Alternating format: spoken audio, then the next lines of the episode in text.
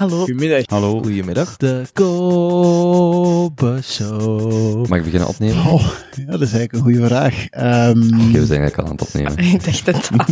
De Kobe Show. De Kobe Show. 1, 2, 3, 4. Zeg maar, Herman. Dat ben ik. Maak fouten. Kijk om je heen. Kun jij deze eruit knippen? Blijf je verwonderen. Vind het talent in jezelf. Kobe Show. Woe. Oh ja, en luister naar de podcast van Kobe. Ja. Vandaag met uw gastheer, Kobe. Goedemiddag, Frank Judo. Goedemiddag, bedankt voor de uitnodiging. Graag gedaan. Met veel plezier, ik wou zeggen aangenaam. Ik heb u onlangs gezien op de boekvoorstelling van Het Bewaren Waard van Ertsberg. Na 2 jaar valt het mij op, of na 2 jaar vooral veel binnen te moeten zitten, valt mij op hoe leuk dat boekvoorstellingen eigenlijk zijn. En dat is iets wat ik voor de pandemie, of daarvoor, voor 2020 eigenlijk heel weinig deed. Maar met heel veel belangstelling naar uw boekvoorstelling gekomen. Dankjewel, ik vond het ook leuk. En inderdaad, die boekvoorstellingen hebben we gemist. Net zoals, ja, andere dingen waar je elkaar kan ontmoeten, waar je ideeën kan opdoen die je voordien nog niet had. Waar je minder dom vandaan komt dan je bent aangekomen uiteindelijk. Ik ga u vragen, misschien daarmee beginnen. Er is veel om over te praten vandaag. Meestal ben ik niet zo voorbereid, denk ik van, we geraken er wel, maar ik heb uw boekvoorstelling en dan het boek zelf met veel plezier gelezen, dus veel om over te praten. Maar misschien eerste vragen, een korte of minder korte autobiografie. Wie bent u? Waar bent u tot vandaag mee bezig geweest voornamelijk? U vertelde op de boekvoorstelling... Misschien dat we er straks op terugkomen, een leuke anekdote van de Frank Judo als kind, die moest nadenken. Maar misschien kan ik u dat zelf laten vertellen. Nou, dat is niet veranderd, dat moet ik nog altijd. En misschien het mooiste citaat uit de Nederlandse letterkunde, of tenminste dat voor mij het nuttigste is van Guido Gezelle. Denkt alleer gedoende zijt en doende, denkt dan nog. Je kan dat eigenlijk niet genoeg doen. Ik ben een... geboren Brabander, jarenlang in het Brusselse gewoond, nu naar de Ruppelstreek verhuisd, het hart achterna. Van vorming ben ik eigenlijk historicus van eerste vorming, gerecycleerd tot jurist.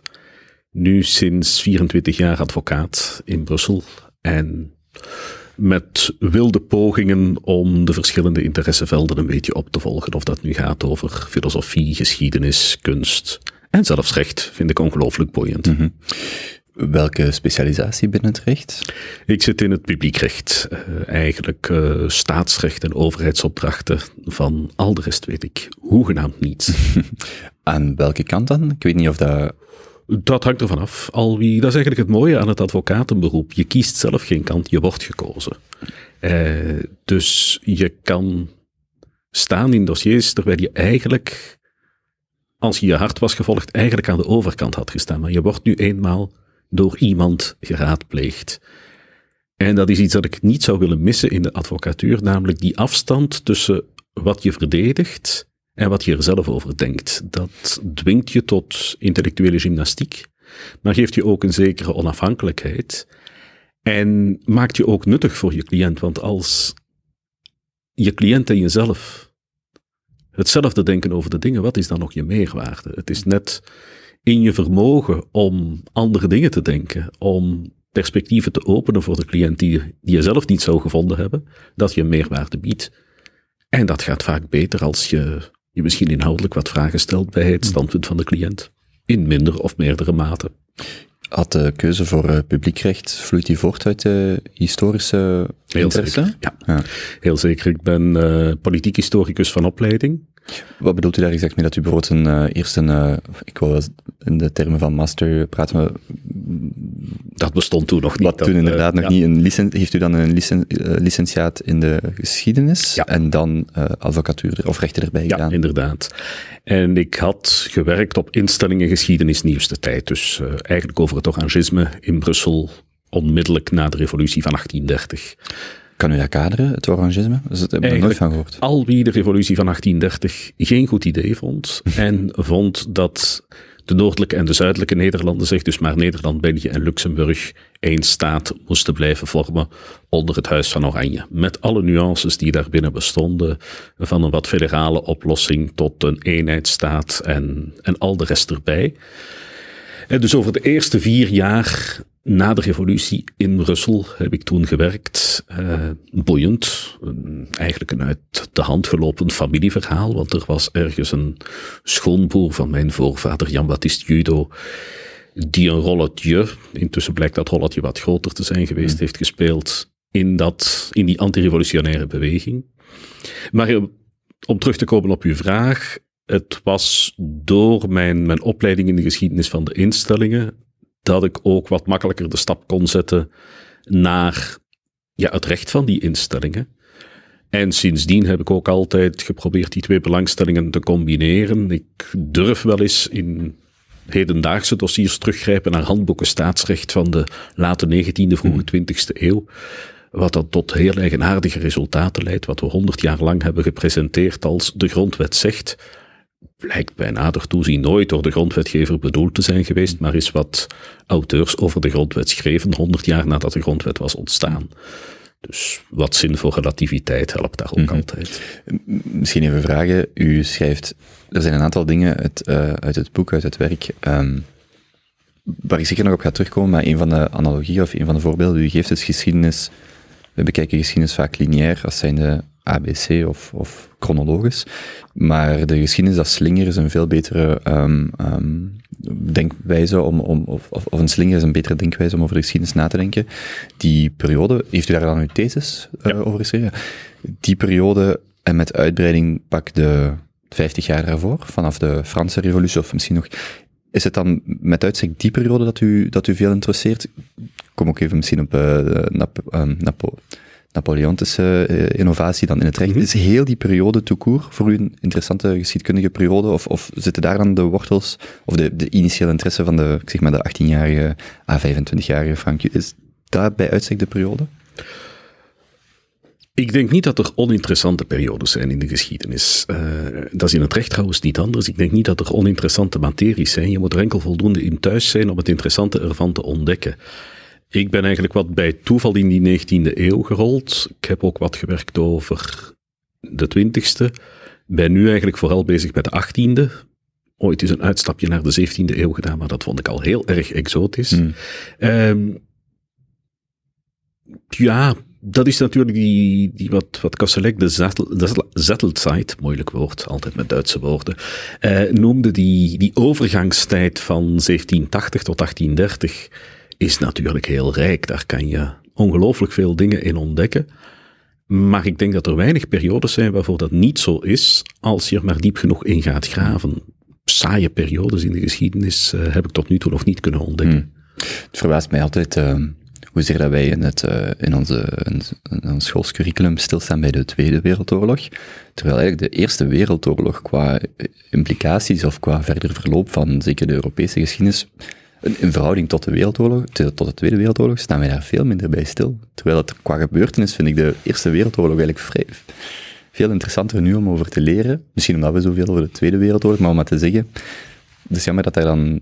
Het is maar hoeveel moeite je ook doet om die periodes te proberen te begrijpen.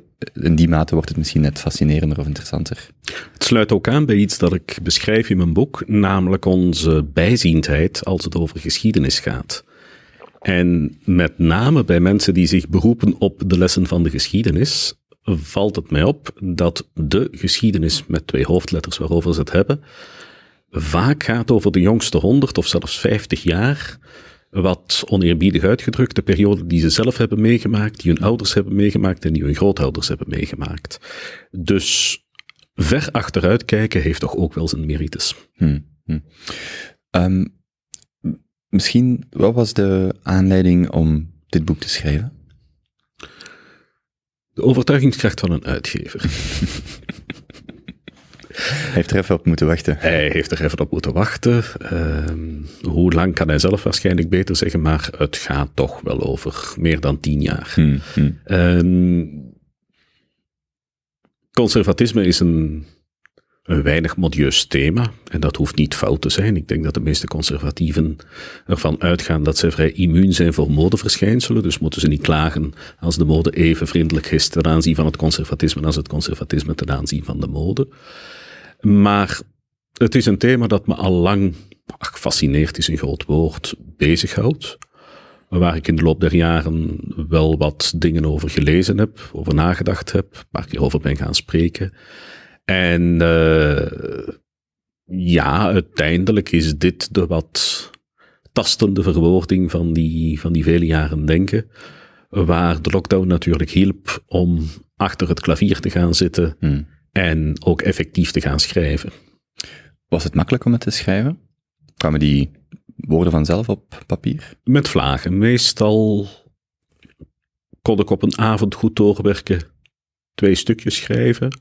En 1, dat moest echt wel lukken. Soms had ik eens 2 avonden nodig om iets tot een goed eind te brengen, maar dat ging eigenlijk vrij vlot. Zeker als ik wat in het ritme zat. In het begin was het wat meer tasten en op het einde was er de vraag van wat ontbreekt er nog aan, wat moet hier nog bij komen, hoe vermijd ik mezelf al te zeer te herhalen. Maar alles samen viel de inspanning goed mee. Heeft u nog iets geleerd over het thema of was het eerder, ik ga alles neerschrijven wat ik tot nu toe hierover weet of de synthese maken van mijn visie op het onderwerp? Oh, een synthese is het zeker niet. Het boek is een beetje als column, als verzameling van nooit verschenen columns op te vatten. Ik heb nu sinds vele jaren een maandelijkse column in de Juristenkrant en ik ben de redactie van die krant bijzonder dankbaar dat ik dat genre heb mogen beoefenen, want zonder die vingeroefeningen zou dit nooit gelukt zijn. Dus dit is zeker geen handboek conservatisme. Dit is wat de ondertitel zegt, namelijk een wandeling, wat essayistisch, ook in de zin van tastende, pogende oefening, om helderder te krijgen wat conservatisme wel en niet zou kunnen zijn. Er waren perfect andere boeken denkbaar. Er is een paar jaar geleden het mooie boek van Jelle de Haan geweest, die een aantal conservatieven is gaan ontmoeten, die misschien aan jou een voorbeeld heeft genomen. Er zijn mooie geschiedenissen van het conservatieve denken van Adam en Eva tot vandaag. Maar dat is een oefening die ik heel bewust niet gemaakt heb, omdat anderen die al voor mij hadden gedaan. Misschien zou die nuttig zijn, misschien komt die er ooit nog eens van op een wat andere manier. Maar hier was het eigenlijk de bedoeling, als iemand zegt, ik ben conservatief, of jij bent conservatief, zij, hij is conservatief, wat bedoelt die dan? En gaat dat over zuiver taalgebruik? Of zitten daar een aantal vooronderstellingen bij die niet hard gemaakt kunnen worden? Of, wat ik meer en meer begin te denken, wordt de term conservatief wel eens gebruikt als een soort geuzennaam, meer als een soort provocatie, zonder heel goed na te denken over wat de achtergrond ervan is. Waarbij dus de informatieve waarde van die term dan ook beperkt blijft. Of bijna als verwijt. Wel, geuzennaam bij de ene, verwijt bij de andere. En dan krijg je natuurlijk een self-fulfilling prophecy. Hè? Als de ene conservatief beschouwt als een belediging en de andere hoopt beledigd te worden door als conservatief door het leven te gaan, dan kan je voor een heel lage prijs 2 mensen gelukkig maken. Maar of je daarmee zoveel bijdraagt tot de helderheid van het debat, is een andere vraag. Dat is voor mij ook de moeilijkheid in dit gesprek. In een bepaalde mate wil ik niet het boek herhalen, want daarvoor moeten mensen het maar lezen en die nuance kunnen we hier, of kan ik toch niet brengen. Anderzijds vrees ik dat net omdat en ik heb het empirisch ondervonden wanneer ik aan de vrienden aankondigde dat ik dit gesprek ging hebben, dat er al een bepaalde geladenheid of weerspanning, een bepaalde geladenheid is bij het thema. Dus in die zin wil ik vandaag wel over een paar misverstanden, over een aantal stukken praten.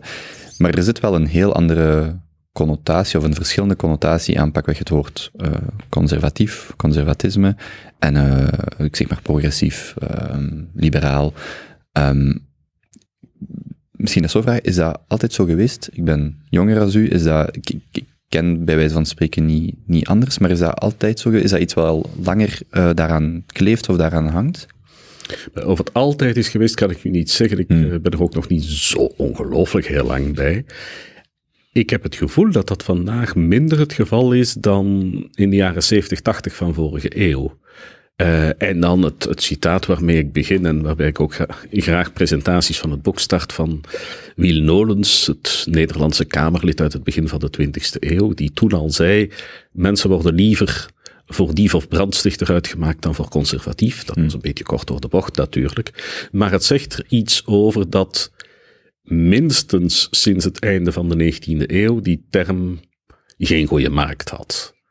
Behalve in het Verenigd Koninkrijk, waar de Conservative Party een begrip was, maar waar je ook die term Tory hebt, die iets sympathieks heeft, die vermijdt van de term conservatief te moeten gebruiken, die misschien ook duidelijker over een heel specifieke traditie gaat, maar in die zin ook minder naar het continent te transponeren valt. Dus vroeger in de 19e eeuw heeft men soms geprobeerd die term te vernederlandsen.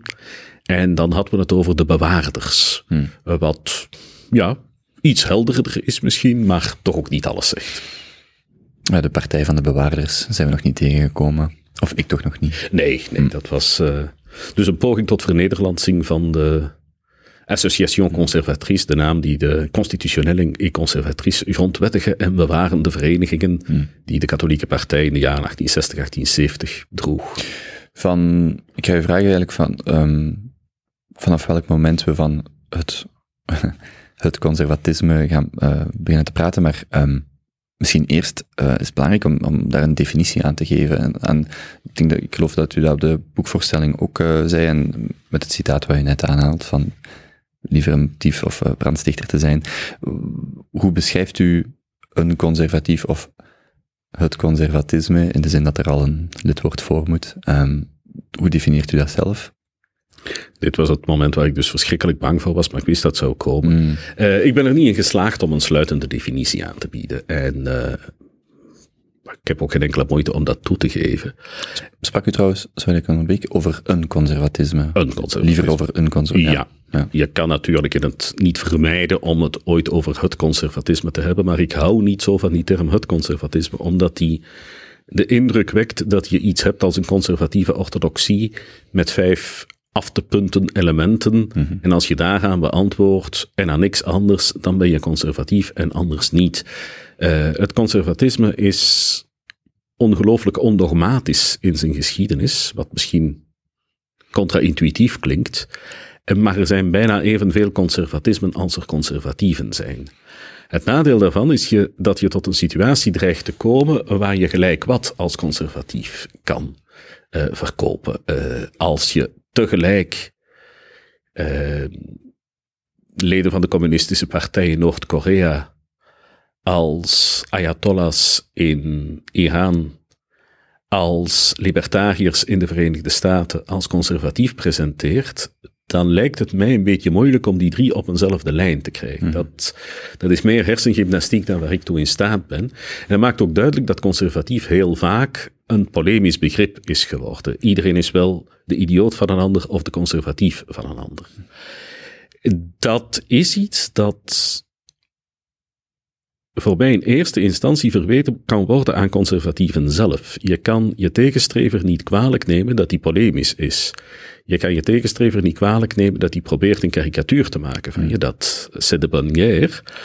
Maar de interne consistentie van het conservatieve verhaal is voor verbetering vatbaar.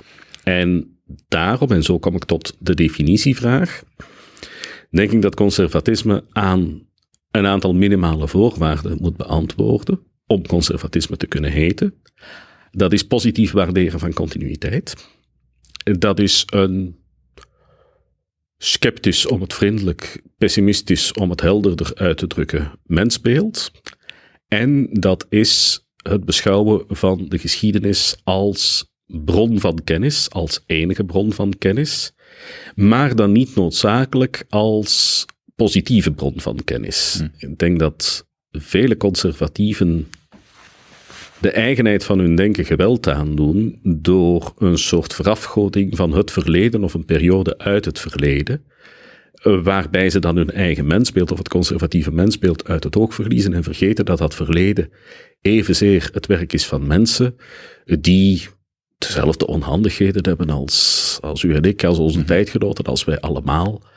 En die vorm van mild realisme is denk ik cruciaal om een denken al dan niet als conservatief te kunnen omschrijven. Is het te kort door de bocht dat er binnen de groep mensen die zich als een conservatief of als conservatieven zouden beschrijven, dat er misschien een grote groep is die zich gewoon simpelweg niet als progressief of als liberaal zou omschrijven en daarom maar eindigt in de derde groep, de derde grote groep in deze definitie, zonder eigenlijk voldoende stil te staan, want dat is ook dan een van de redenen waarom ik uw boek graag las, is het is geen container of opvangblik voor iedereen die niet per se progressief is of onderprogressief is en niet iedereen die per se liberaal is, die is dan maar conservatief. Maar er is ook een ondergrens, of er zijn een aantal deugden, zoals u ze beschrijft, aan het conservatisme, of aan een conservatisme, die mensen die dan in die categorie vallen, misschien zelfs niet halen, en daardoor die polemiek ook in die groep van de, tussen aanhalingstekens, conservatieven, constant aanwezig is, waarvan die veel minder heterogeen is dan bijvoorbeeld bij de progressief of de liberaal. Wel, het is misschien het moment om nog eens dank uit te spreken aan de tweede persoon aan wie dit boek te danken is. Of te wijten, dat laat ik in het midden. Dat was een vriend die op een bepaald moment me een mailtje stuurde van: schrijf eens in 's hemelsnaam een boek waarin je het verschil duidelijk maakt tussen rechts en conservatief. Dat is niet helemaal gelukt, maar dat was wel een vraag die me bij het schrijven altijd heeft beziggehouden. Men vergeet wat, of men verliest wat uit het oog, dat niet al wie rechts is conservatief is en niet al wie conservatief is rechts is. Minstens dat het politieke begrip rechts tegelijk breder en enger is dan het meer filosofische begrip conservatief. Er zijn scholen ter rechterzijde die absoluut niet conservatief kunnen heten. Er zijn mensen die zich rechtsrevolutionair noemen. Ja, je kan moeilijk tegelijk conservatief en revolutionair zijn, behalve na het gebruik van voldoende alcohol of andere geestverruimende middelen. En er zijn ter linkerzijde conservatieve tradities die een beetje in de marginaliteit zijn terechtgekomen, maar bijvoorbeeld in het Britse socialisme heb je altijd binnen Labour strekkingen gehad die eigenlijk heel veel gemeen hadden met een doordacht conservatisme zoals het in bepaalde stromingen van de Tories leefde op dat moment.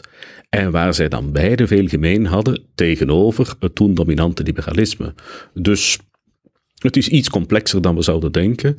En ik denk dat respect voor die complexiteit en waardering voor een zekere complexiteit misschien ook wel tot de basiskenmerken van conservatief denken behoort. Juist omdat conservatisme een realisme is, in de zin van wil uitgaan van wat vooraf gegeven is, waardeert men ook dat er dingen niet onmiddellijk makkelijk zijn om mee om te gaan. Zeker als men kan identificeren dat die vormen van complexiteit ook helpen bij het organiseren van continuïteit van de lange duur. Soms helpt het om, ik zie daar een kabel met wat knopen in, door die knopen zal het langer duren eer die kabel daar verplaatst wordt, want we hebben geen zin om die knopen weg te halen. Wat dwaas voorbeeld, maar iemand maakte ooit eens de pertinente opmerking dat de Republiek Venetië, die eeuwenlang heeft bestaan met een volstrekt onbegrijpelijke staatsinrichting, misschien niet ondanks, maar dankzij de complexiteit van de staatsinrichting zo stabiel was, omdat het niet volstond om 2-3 steentjes te verplaatsen om de boel te veranderen, maar dat je maanden, jaren of eeuwen nodig had om dat te doen. Als dat zo is, dan is er voor de beoefenaars van het staatsrecht in dit land natuurlijk een grote toekomst, want dan ziet het recht wel goed uit met de continuïteit en de stabiliteit in het land. Helpt het om de term conservatisme eerder door een filosofische dan een politieke bril te bekijken? Het helpt niet alleen, het moet zelfs, omdat conservatisme wezenlijk geen politiek verhaal is in de term waarin wij politiek vandaag begrijpen. Vandaag is politiek in wezen maakbaarheid. Je kan niet aan politiek doen zonder een programma, zonder de ambitie te hebben dat tussen de dag van je verkiezing en de dag waarop je je ambt verlaat, je door een aantal maatregelen de maatschappij veranderd zal hebben. Mm-hmm. Wel nu, die idee van door wetgeving de maatschappij veranderen staat haaks op de conservatieve levensvisie. De conservatieve levensvisie gaat ervan uit dat je heel voorzichtig moet zijn met machthebbers. Want machthebbers zijn in de regel mensen. Als het aartsengelen zijn, dan kan je er misschien een beetje meer vertrouwen in hebben. En dan nog, maar zo heel veel aartsengelen met een machtspositie heb ik nog niet ontmoet. Dus dat wantrouwen ten aanzien van de mens geldt zeker ten aanzien van de machthebbende mens. De kans dat men door middel van machtsuitoefening dingen ten goede gaat realiseren, is vanuit een conservatieve antropologie bijzonder onwaarschijnlijk.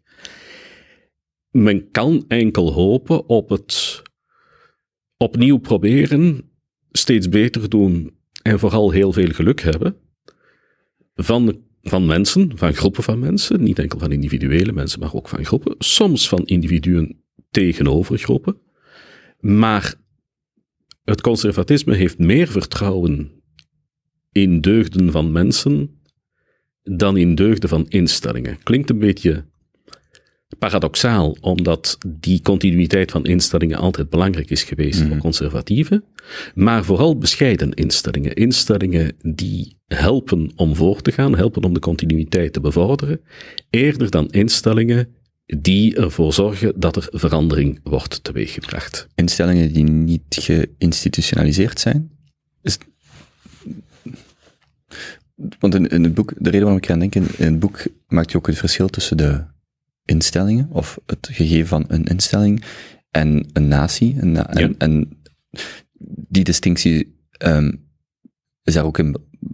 Daar was ik vooral aan het denken, de instellingen die niet geïnstitutionaliseerd zijn, maar bescheiden instellingen. In deze gaat het dan om bescheiden instellingen, heel vaak instellingen die niet van macht voorzien zijn. Ik denk aan verenigingen waar je kan uitstappen de dag dat je er geen zin in hebt. Ik denk aan religieuze genootschappen die heel vaak ideeën die niet noodzakelijk volledig overeenstemmen met een conservatief gedachtegoed, maar er vaak nauw bij aanleunen, aanbieden, maar ook zonder dwangmiddelen te hebben.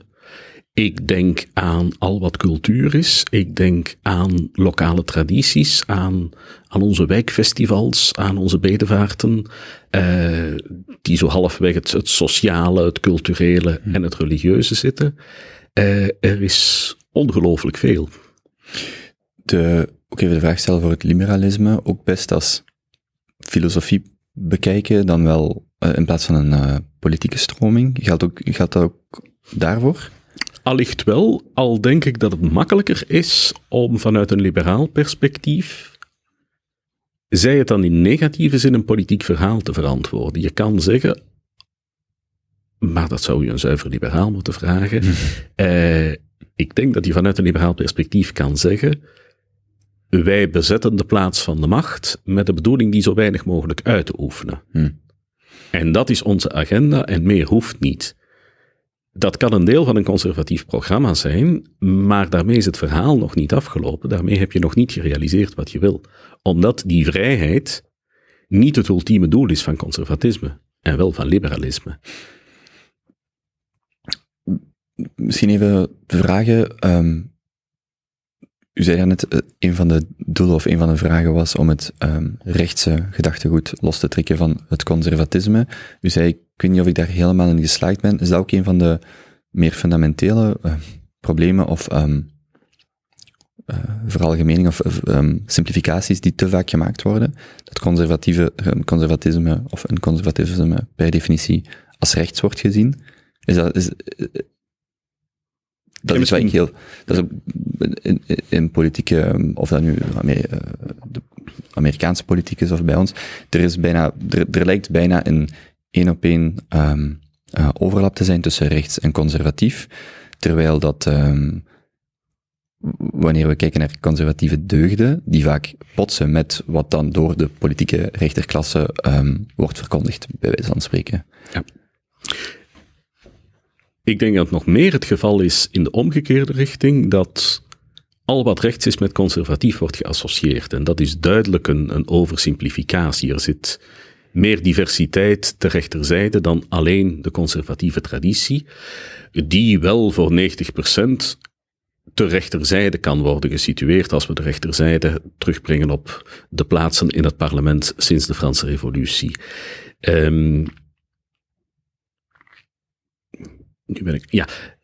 Ooit had ik een boeiend gesprek met iemand die zich heel duidelijk ter linkerzijde en als progressief beschouwt en die probeerde tot duidelijkheid te koop door te zeggen: progressisme gaat uit van dankbaarheid, conservatisme gaat uit van verantwoordelijkheid.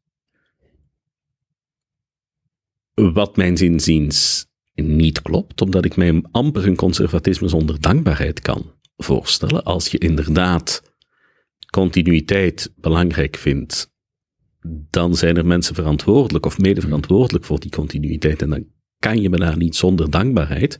Als je naar het verleden kijkt met een deels positieve blik, dan doe je dat ook met gevoelens van dankbaarheid. Maar ik vond het wel relevant voor het beeld dat conservatieven vandaag van zichzelf de wereld insturen. Dat heel vaak eentje is van self-made people die ten aanzien van niemand dank u wel hoeven te zeggen, maar zichzelf als baron van Münchhausen aan de haren uit het moeras hebben getrokken. Ik heb dat altijd een beetje grappig gevonden. Ik ben zo'n mensen nog nooit tegengekomen.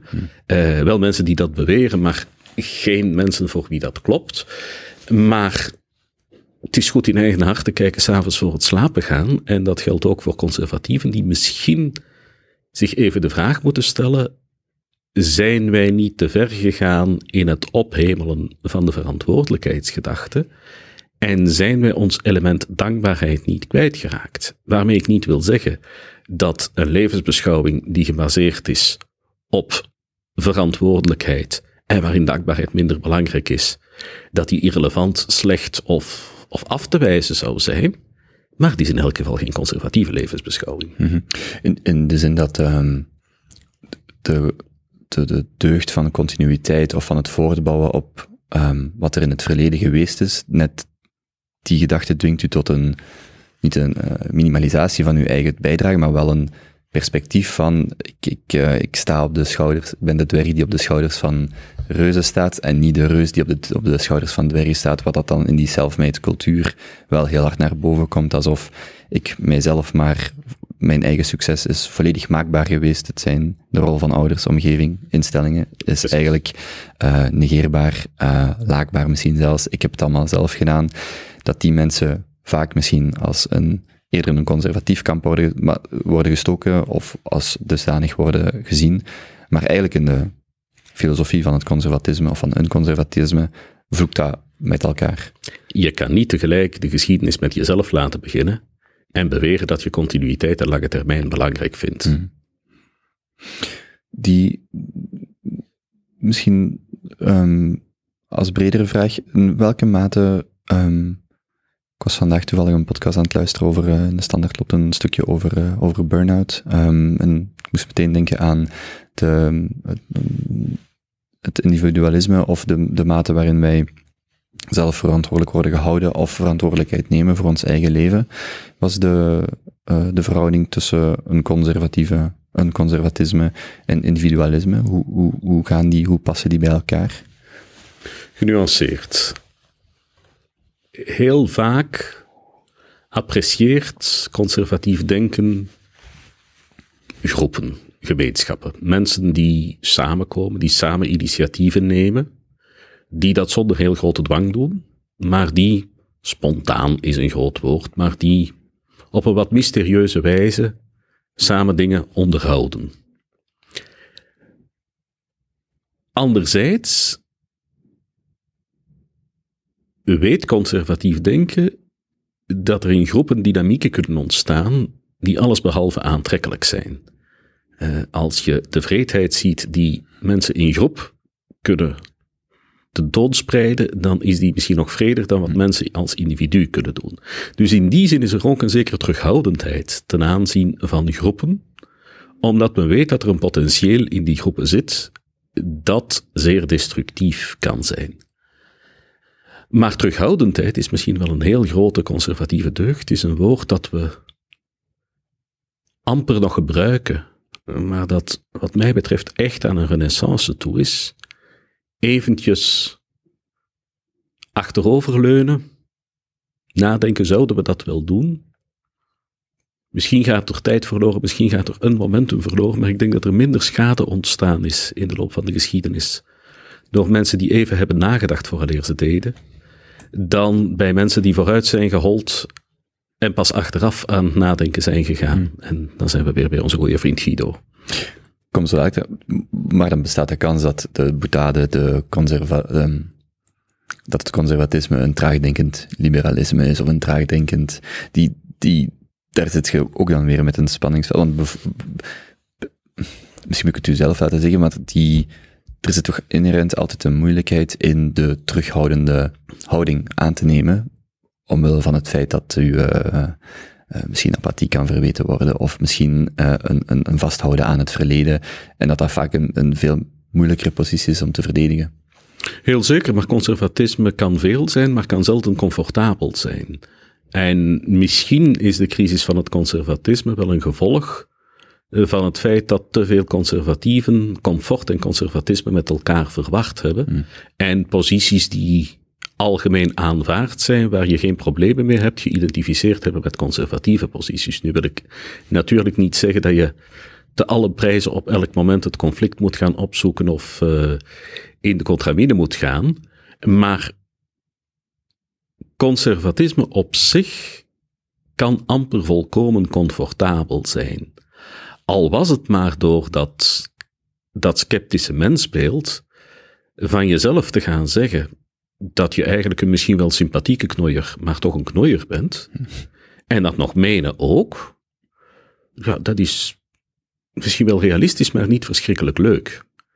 En je kan het ook makkelijk tegenspreken, omdat ieder van ons wel talenten heeft, maar vele helden, vele genieën lopen er onder ons gelukkig genoeg niet rond. Het zou de samenleving misschien nog wat meer... Het zou voor meer burn-out zorgen dan nu. Dus in die zin kan conservatisme amper comfortabel zijn. Het is ook het onderscheid dat ik heb proberen te maken tussen gewoontes en tradities, en waarom conservatieven houden van tradities. Omdat tradities altijd ergens een uitdaging zijn. Dat een gewoonte iets comfortabel kan zijn, maar een traditie onderhouden vraagt altijd een inspanning. Er zijn nu met Pinksteren weer heel veel mensen op bedevaart geweest. Naar Scherpenheuvel wandelen vraagt een inspanning. Is een traditie. Dat doe je niet als je comfort je ongelooflijk lief is. Dat doe je als je een religieuze, een sportieve, hangt er vanaf, uitdaging wil. Dus in die zin kan dat makkelijker ingepast worden in een conservatieve visie dan comfortabele visies. En terughoudendheid kan tot apathie leiden, maar misschien is die apathie wel minder erg dan het alternatief, en dat hoeft het ook absoluut niet. Omdat terughoudendheid minstens vereist dat je even nadenkt over wat je zou kunnen doen. Het is niet, we gaan niets doen per definitie, we hoeven er dus niet over te reflecteren, maar we zouden iets kunnen doen, maar wat zijn de gevolgen daarvan? Wat zijn de kansen op succes? En is het sop de kool waard? In die zin hou ik heel erg van, het is misschien beroepsmisvorming, maar van ons eigen grondwettelijk hof dat zichzelf als terughoudend omschrijft. Dat zegt, wij gaan, wanneer wij een wet vernietigen wegens strijdigheid met de grondwet, dan moeten we wel heel zeker zijn dat er strijdigheid is, want anders zouden wij op het terrein van het parlement komen. Ik denk dat het grondwettelijk hof de enige instelling in dit land is waar terughoudendheid nog hoog in het vaandel wordt geschreven. En misschien is het wel daarom dat ik uiteindelijk heb gekozen voor een activiteit in het constitutioneel recht. Maar wacht, dan draait u of dan wordt, zodat ik het nog niet weet, ik ben de term kwijt die, vooral wanneer het ging over het verkiezen van de nieuwe opperrechters in de VS, dan ging het over de juridische term, geloof ik, van de personen die vasthouden aan de constitutie, aan hoe het daar neergeschreven is. Er is originalism. Originalism. Ja. Hier draait u het om.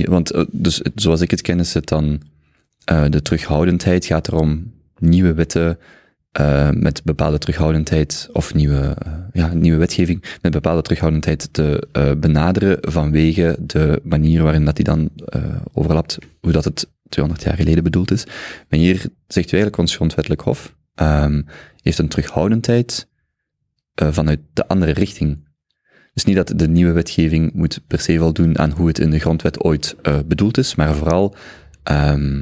ja, precies. Het is een heel andere insteek. De insteek van ons grondwettelijk hof, maar ook van het Duits grondwettelijk hof, is meer een algemene geestesgesteldheid van zichzelf als een laatste redmiddel te beschouwen.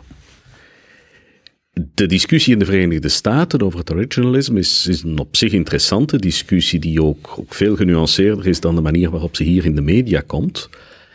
Maar gaat er eigenlijk om de grondwet niet te laten zeggen wat zij niet zegt. En is een reactie tegenover doorgeslagen interpretaties van de grondwet, waar men eigenlijk in teksten van 200 jaar geleden impliciet dingen wou lezen die vandaag om een of andere reden opportun zijn. Het is eigenlijk een soort waarschuwing aan de grondwetgever van perfect indien u de grondwet wil wijzigen, maar de grondwet niet wijzigen en er dingen niet in lezen die er redelijkerwijze niet in kunnen gelezen worden, dat is een oefening die je niet kan combineren. Mm-hmm.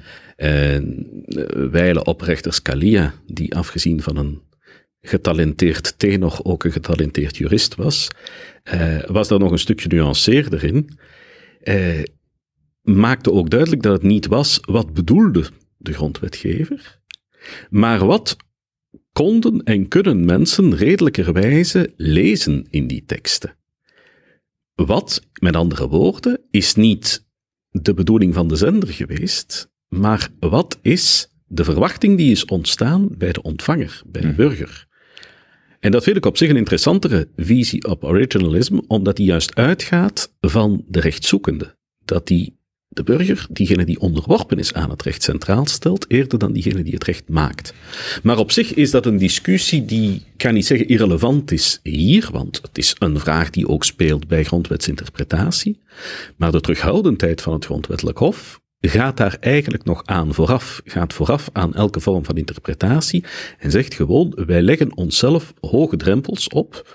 Wij aanvaarden dat de wetgever centraal staat in zijn taak als wetgever. En pas wanneer het werkelijk de spuigaten uitloopt, zullen wij optreden. Het is niet wanneer men kan verdedigen dat er misschien een strijdigheid zou kunnen zijn met de grondwet dat wij zullen optreden. Wij moeten er terdege van overtuigd zijn dat er zo'n strijdigheid is. En als wij daar niet helemaal van overtuigd zijn, of tenminste met aan zekerheid grenzende waarschijnlijkheid van overtuigd zijn, dan houden wij ons in. Dat is die terughoudendheid. Want bijvoorbeeld, het is uw expertise domein, dus ik hoop dat het geen domme vraag is, maar ik zeg maar iets, het homohuwelijk staat nergens in de grondwet, maar is perfect in lijn met de...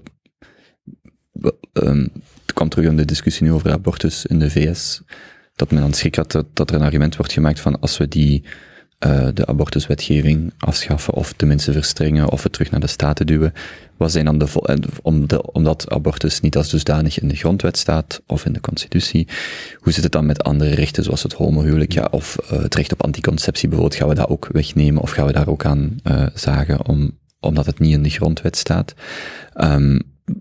Bedoelt u dat dan? Bijvoorbeeld het grondwettelijk hof zal nooit, zoals het in de VS is, zich over zo'n dingen buigen. Er is een bepaalde... Misschien moet ik het anders vragen. Heeft u een voorbeeld van waar het grondwettelijk hof wel heeft gezegd, dit loopt de spuigaten uit? Wat voor zaken of waar komen wij in contact met het grondwettelijk hof? Oh, zijn er regelmatig geweest. Heel vaak zaken die met strafrecht te maken hebben. Maar eigenlijk misschien één voorbeeld, omdat ik het helder vind.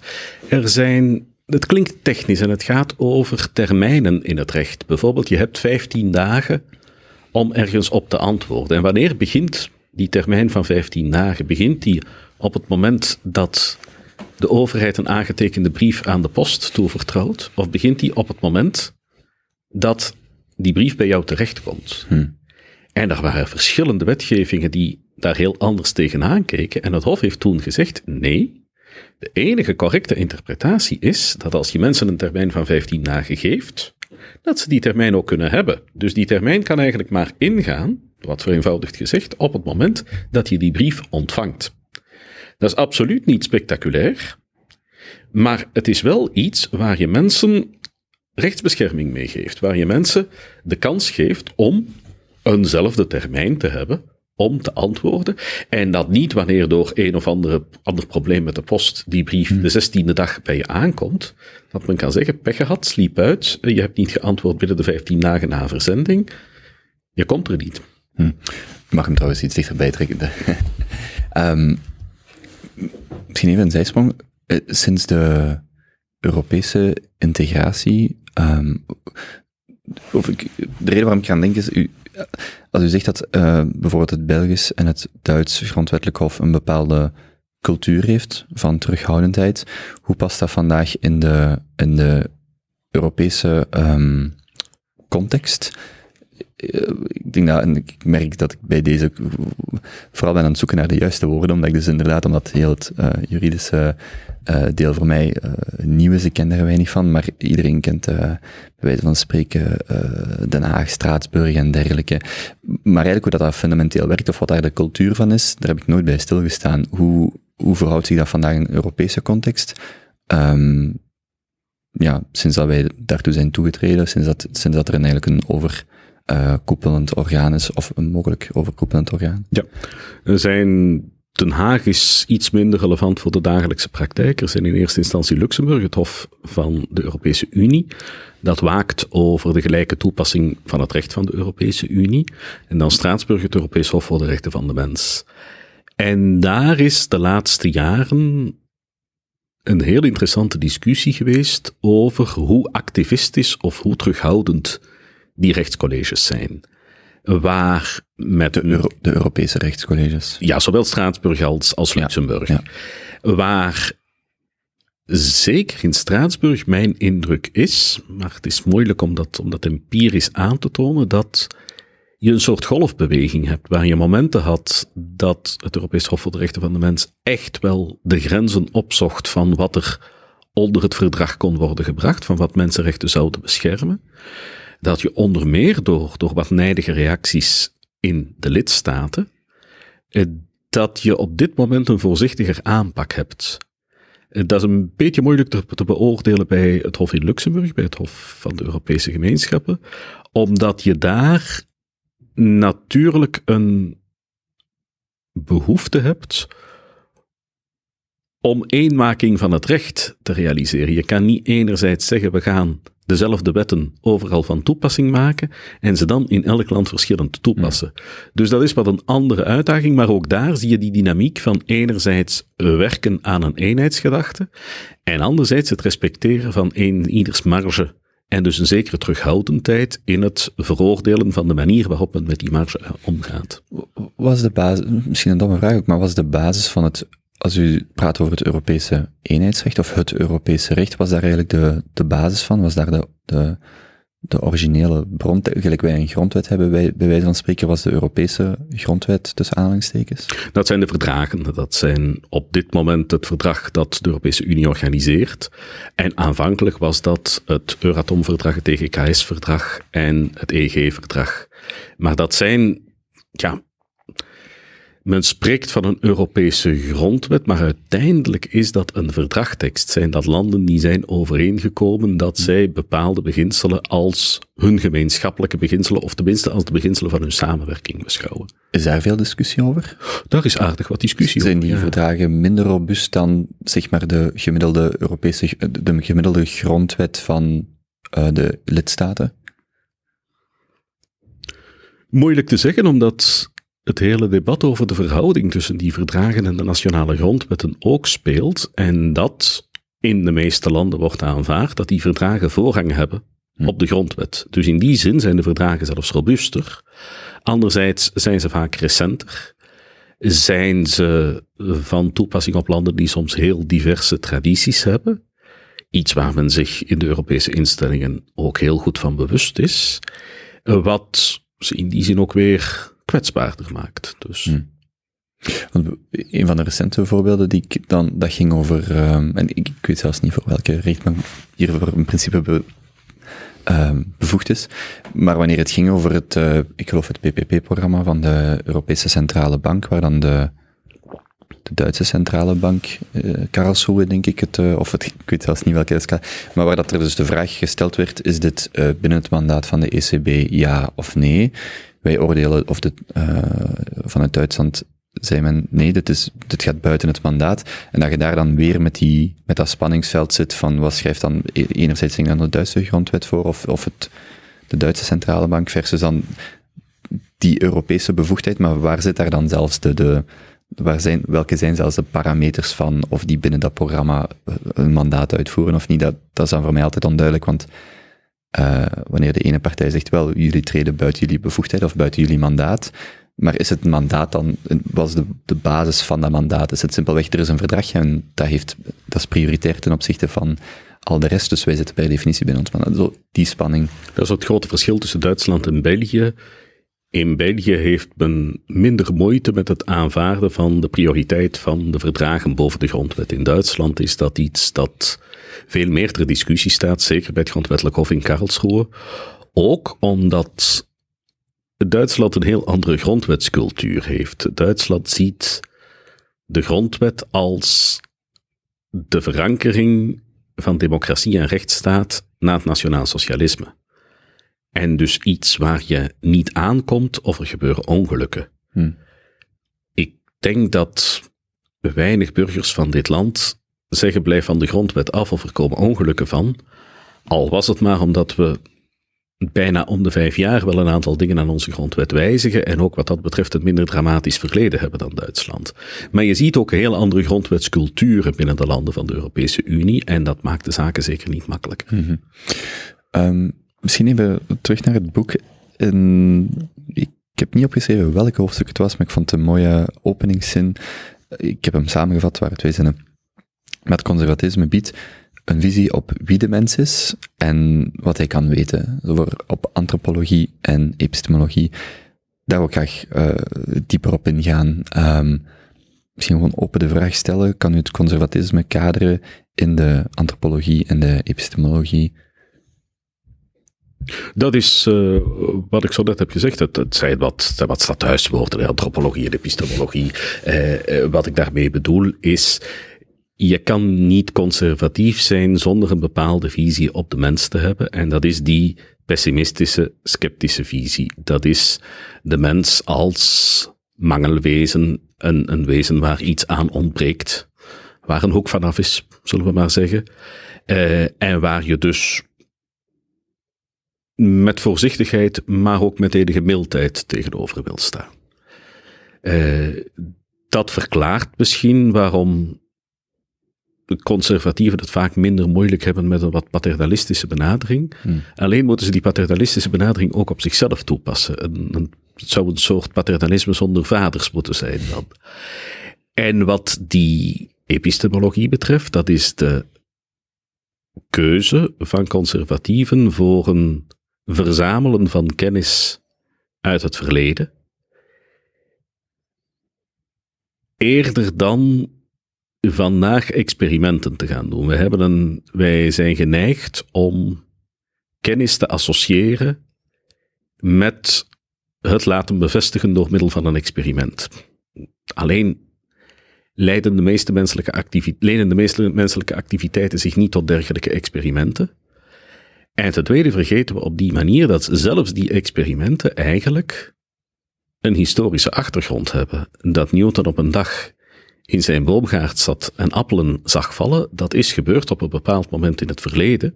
En wij stellen dat niet in vraag, omdat dat gebeurd is en omdat dat sindsdien enige keren is bevestigd geweest, dus we gaan het niet opnieuw doen, maar omdat het ook historische kennis is. Zelfs wanneer die kennis niet is gebeurd of georganiseerd om in een experiment georganiseerd te worden. En zo is eigenlijk ook de conservatieve visie op het verleden. We hebben een soort grabbelton met gebeurtenissen uit het verleden, die ons toelaten kennis te verzamelen, eventueel wijsheid te verzamelen, lijnen te verzamelen waarmee we kunnen omgaan met dingen die kunnen gebeuren. Niets garandeert dat alles wat kan gebeuren al is gebeurd is in het verleden. Maar er is in elk geval een en ander gebeurd in het verleden. En het past in een conservatieve visie om dat niet per definitie opzij te gaan schuiven en te zeggen, ach, dat is oude rommel, dat gebeurt vandaag niet meer. Dat is ook de conservatieve kunst van het continuïteit zien, van te kunnen erkennen dat een aantal dingen in het verleden gebeurd zijn op een lichtjes andere manier dan die vandaag zouden gebeuren, maar dat er voldoende gelijkenis tussen beide is om die oude kennis relevant te houden. En dat onderscheidt, denk ik, conservatieven in de strikte zin van het woord van paniekconservatieven, die heel gemakkelijk zien dat er dingen veranderd zijn, die het daar vaak wat moeilijk mee hebben, maar die niet zien dat er ondanks die verandering van misschien, ach, laat ons ver gaan, van 20% van de werkelijkheid, 80% van de werkelijkheid eigenlijk onveranderd is of wezenlijk onveranderd is. Veel conservatieven, veel zelfverklaarde conservatieven zijn wat dat betreft ongetwijfeld te paniekerig en zijn te weinig in staat om de continuïteit die zij beweren belangrijk te vinden, zelf te zien. U had het daarnet over het gevaar van, met hoofdletter, de les van de geschiedenis. Was dan een kwalitatief, hoe maakt je dan een kwalitatief verschil tussen de geaggregeerde ervaring van de mens en er te simplistisch lessen uit te trekken? Is daar een kwalitatieve differentiator tussen? Ik heb het al veel minder moeilijk met lessen dan met de les, met hoofdletter. Mm-hmm. En lessen kunnen ook negatieve lessen zijn. We hebben in de loop van de geschiedenis heel vaak geleerd dat een aantal dingen waarvan we dachten dat het goede ideeën zouden zijn, bij nader toezien niet bleken te werken, of minstens niet werkten zoals we hadden gedacht dat ze zouden werken. Mensen vragen mij altijd wat ik leer van mijn gasten, maar nooit vraagt iemand wat ik afleer van mijn gasten, terwijl dat minstens even interessant is. Kijk eens. Ze vragen meestal, zou je zoals die persoon willen zijn, maar ze vragen nooit, zou je absoluut niet gelijk die persoon willen zijn? En dat zijn vaak nog de meest interessante gasten. Precies. Om die zoals je absoluut niet zou willen zijn, ja. De via negativa. Ja. Een goede vriend van me pleegt te zeggen dat de geschiedenis ons leert hoe we de fouten van onze voorouders net iets subtieler kunnen herhalen. En dat is eigenlijk een heel conservatieve uitspraak. Dat is die zelfrelativering, dat is die scepsis, dat is het verleden ernstig nemen, maar het verleden niet versteden en het verleden niet verafgoden. Mm-hmm. Dus inderdaad, het idee van de les van de geschiedenis, en u heeft het woord in het boek monocausaal of monocausalistisch, monocausaal gebruikt, dat is de val. Maar zodra dat er erkenning is voor de lessen of zijn de complexiteit of de gelaagdheid, dat is een ander verhaal. Ik vind les al een vrij zwaar woord. De informatie uit de geschiedenis. Waarom niet gewoon de voorbeelden, positief of negatief, uit de geschiedenis? Maar bijvoorbeeld iets, ik zal u even als psycholoog gebruiken. Elke keer wanneer ik in het politiek discours iemand of iets hoor vergelijken naar het is, zoals de jaren 30, of als we niet oppassen zijn we, dan krijg ik rillingen en dan denk ik, dit is, hoezo is dat dan een conservatieve bibber die ik krijg, omdat ik het gewoon, de uitspraak veel te simplistisch is. Het is veel te simplistisch om een persoon te vergelijken met, of maar dan weet ik niet, is dat dan een conservatieve reflex van zelfs al de jaren 30 hebben een geschiedenis, en ook de jaren 30 waren veel complexer dan die grote simplificatie die jij nu toepast in ons hedendaags discours, bijvoorbeeld als wij, als wij vluchtelingen als wij mensen gaan segregeren, dan zijn we dan zijn de jaren 30 terug. Ik zeg maar iets. Dan denk ik altijd, ja, maar hoezo, dat is toch veel te kort door de bocht. Zou dat vallen onder iemand die, bij wijze van spreken, de les van de geschiedenis probeert als argumentatie aan te halen, terwijl die eigenlijk totale complexiteit van die situatie... Is dat daar een voorbeeld van? Is dat iets? Tot op zekere hoogte. Ik denk dat er soms heel oprechte verontwaardiging achter schuil gaat, die ook ernstig moet nemen. Ik denk dat het soms een retorische truc is, die werkt. Ik denk dat het, als je het puur historisch bekijkt, dat het een vergelijking is die, zoals elke vergelijking, wel ergens mank loopt, maar misschien een goede gelegenheid om daar ook iets kenmerkend voor conservatief denken uit te leren. Conservatieven hebben heel vaak de neiging om naar het verleden te verwijzen, hebben een cultus van de nostalgie. Het was toch beter in de jaren 50. En dat is ook een heel oncomfortabele positie, Omdat wij iets weten over de jaren 50. Dat we iets kunnen zeggen over de jaren 50. Dat wij kunnen zeggen, ja maar de jaren 50. Dat was toch de periode waar elke vrouw die professioneel actief was en die trouwde, haar job moest opgeven. Wil je daar naar terug? Waarop een beetje conservatief zal zeggen, natuurlijk niet, maar. Dat is heel oncomfortabel.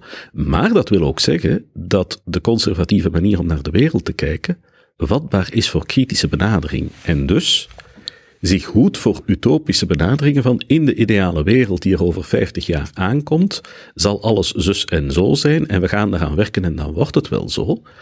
Wat niet te falsifiëren valt, wat niet voor enige controle vatbaar is, wat zal er binnen 50 jaar gebeuren met onze inspanningen? Ik zou het niet weten. Ik kan wel zeggen dat ik het onwaarschijnlijk vind, maar ik weet er niks van. Terwijl een nostalgisch voorbeeld, een historisch geïnspireerd voorbeeld, daar kan je de pro's en de contra's afwegen. Dat is op het eerste gezicht een zwakte van de conservatieve redeneertrand, omdat je makkelijker op je punt kan worden gezet, maar is tegelijk ook een sterkte, omdat je die kritiek moet kunnen counteren, omdat je jezelf moet dwingen tot het innemen van een wat genuanceerder standpunt. En in die zin leidt misschien een gebrek aan comfort tot grotere sterkte. Wat je net vertelde, u schrijft ook in het boek, ik ga je parafraseren, niet citeren, dat de... Ik ga even terug aan. U zei net, wanneer we... ervaringen of experimenten louter door de lens van een falsificatie bekijken, wel dan mis wel een stukje nuance, dan u schrijft het ook in uw boek, en misschien ook bijvoorbeeld met de COVID-crisis moest er minder kracht of zwaarte of belang gegeven worden aan de wetenschap, met hoofdletter W, dan zouden mensen misschien ook veel minder verwachtingen hebben gehad en zouden er minder complotdenken en dergelijke zijn geweest.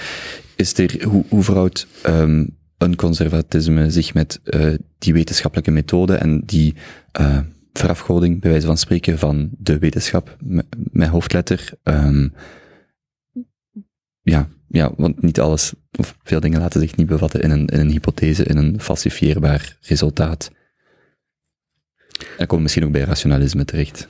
Er is de oude paradox van de journalist en de wetenschapper. Hè? De wetenschapper weet over niets alles en de journalist weet over alles niets.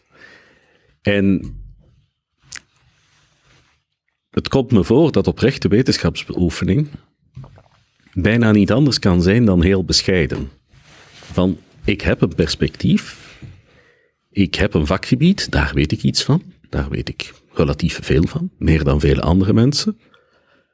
Maar al mijn kennis is bijna uit haar aard voorlopig en sowieso heel erg beperkt. En misschien is een van de grote lessen van de COVID-crisis geweest dat het oplossen van crisissen vanuit één perspectief tot onwenselijke neveneffecten leidt. We hebben heel duidelijk onderschat wat bijvoorbeeld eenzaamheid met mensen doet. Als mensen die een sociaal leven hebben dat plots moeten stilzetten, dan is dat niet enkel comfort dat verloren gaat, dan is dat ook menselijke interactie die verloren gaat, dan is dat een deel van ons mens zijn dat verloren gaat. En natuurlijk leert de epidemiologie ons niet wat eenzaamheid doet, dat zijn andere wetenschappen die ons daar leren. Misschien moeten we daar wat meer, om het met een duur woord te zeggen, leren multidisciplinair te zijn. Alleen, you can't have your cake and eat it. Je kan niet aan de ene kant optimaal resultaat halen vanuit het perspectief van de virologie en tegelijk optimaal psychologisch resultaat halen. En daar zijn wij als burgers, met name ten aanzien van de overheid, toch wel heel erg veel eisend. Wij vragen eigenlijk van onze overheid dat zij wenselijke resultaten op alle terreinen organiseert voor een minimale kost en met minimale last voor onszelf. Misschien moeten we daar als burgers, en dat geldt zeker ook voor mezelf, maar misschien moet iedereen die oefening maar eens voor eigen rekening maken, ook wat terughoudender worden in onze verlangens. Ik wil daar terugkomen over op de rol van de overheid en de mildheid die u hier en ook in het boek misschien ten opzichte, die misschien niet geassocieerd wordt met de associatie die misschien niet zo duidelijk is tussen conservatisme en misschien mildheid ook voor een overheid, maar ik moest er net aan denken, bijvoorbeeld in die, er moeten dan beslissingen genomen worden, lockdowns, allerlei regelgeving, avondklok in Antwerpen, vaccinatieplicht en dergelijke. Is dat een voorbeeld van waar dat de terughoudendheid in uw nadeel speelt? Of waar dat dan weer het principe van terughoudendheid moeilijker wordt om vast te houden? Is het daar dan weer een spanningsveld wat voor een conservatief moeilijk is? Wanneer bijvoorbeeld een pandemie aankomt, om dan te zeggen, zouden we dit wel doen? Wat zou de impact zijn? Of ga ik dan te kort door de bocht over wat ik onder terughoudendheid zie? Of denk te zien?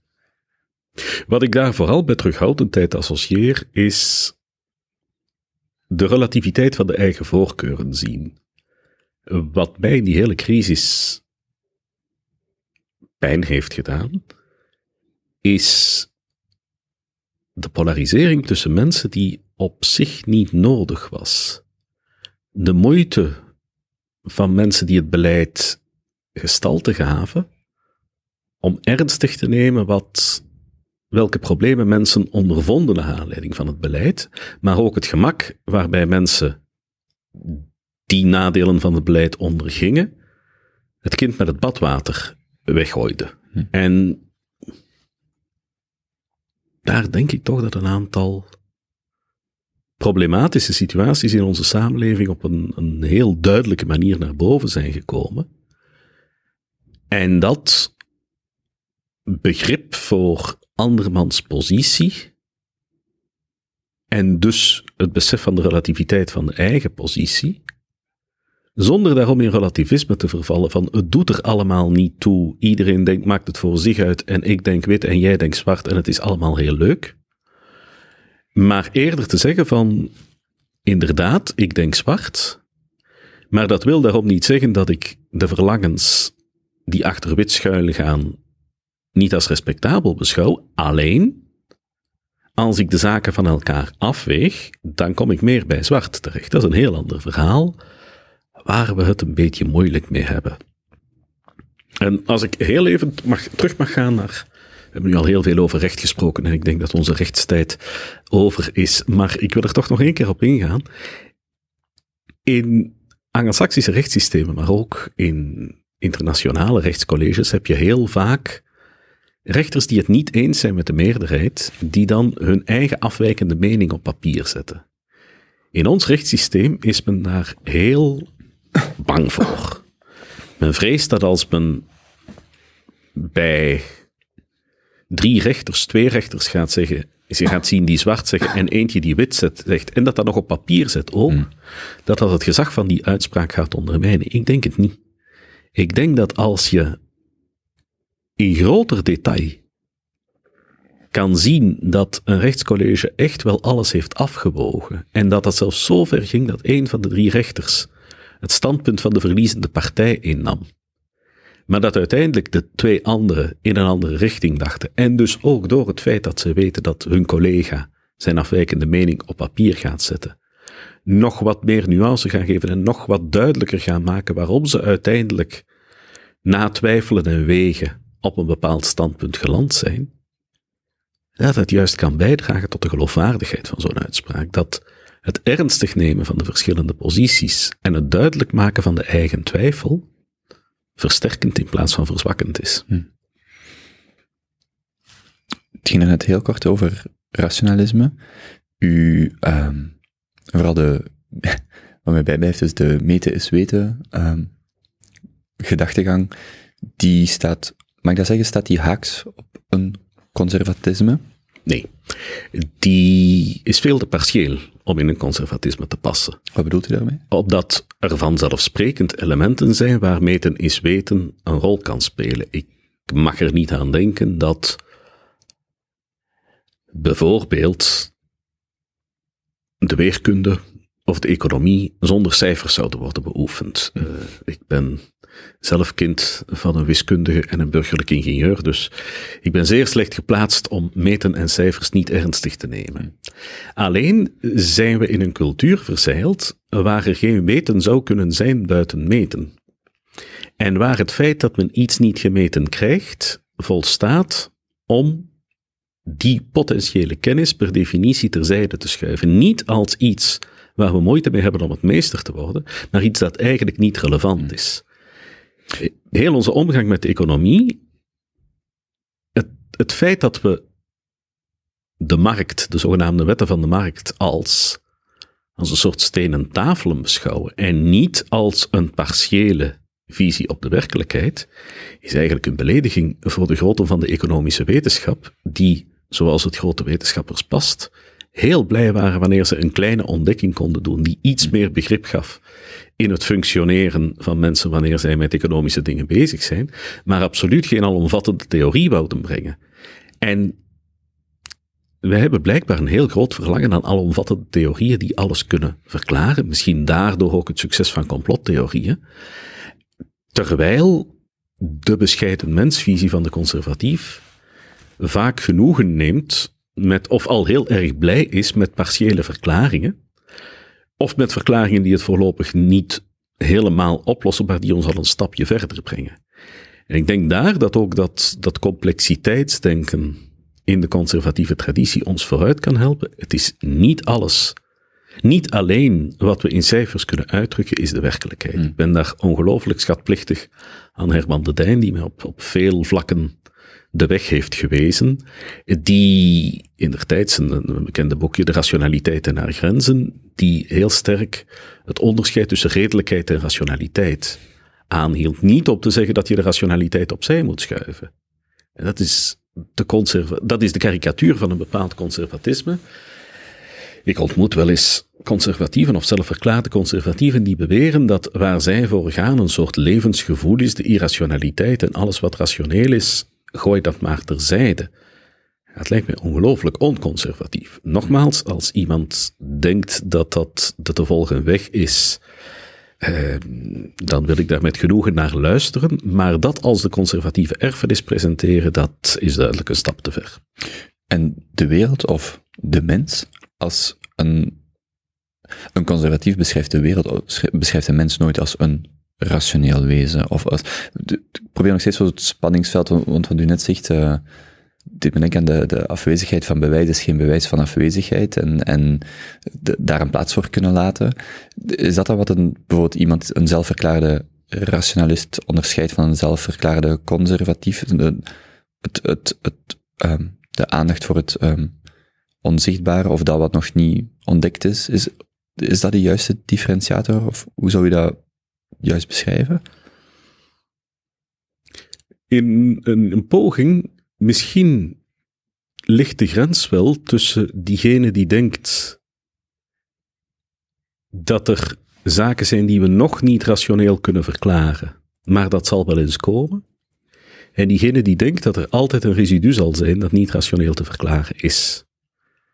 Waar de rationalist de eerste is en de conservatiever vanuit gaat dat er een residu zal blijven. Wat ook consistent is met die bescheiden, met die wat pessimistische mensvisie.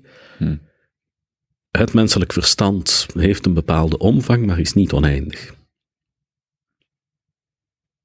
Heeft die ruimte voor een residu? Ik weet niet waarom, maar ik moet dan meteen aan de religie denken, aan de ruimte het schijnbare samenspel tussen conservatisme en de religie, is er ruimte laten voor residu of iets onverklaarbaars? Is dat waar dan het schoentje wringt? Of hoe verhoudt dat residu of dat onverklaarbare zich met zeg maar religie of met misschien moet ik het anders vragen. U heeft daarnet de percentages genoemd, de 20% en de 80%. Dat residu, hoe groot zou je dat uitdrukken? Ik weet niet of u begrijpt. Ik probeer ergens naartoe te gaan, naar de ruimte voor het onzichtbare, voor het residu, voor het... Ik denk dat dat ook door andere dingen kan of dat een vorm krijgt door bijvoorbeeld religie, spiritu, allerlei dingen, efemere dingen die niet per se kunnen gekwantificeerd worden of niet gerationaliseerd kunnen worden, maar wel inherent zijn tenminste aan mijn ervaring of mijn empirische ervaring als mens. Ik probeer daar zo vat op te krijgen, op dat residu. Ik vraag me af of we niet te snel dat residu met het spirituele en het religieuze associëren. Er is ongelooflijk veel in ons leven dat we niet 100% kunnen rationaliseren. Ten eerste dan menselijke relaties. Stel je voor, of laat ik het anders zeggen, als men gaat proberen wat onze dierbaarst is in ons leven uit te leggen met chemische processen en cijfers, dan zijn we beledigd en doet dat ergens onrecht aan wat wij als mens zijn. En zelfs al kan dat een partiële verklaring geven, dan nog doet het ergens afbreuk aan wat ons doet bewegen.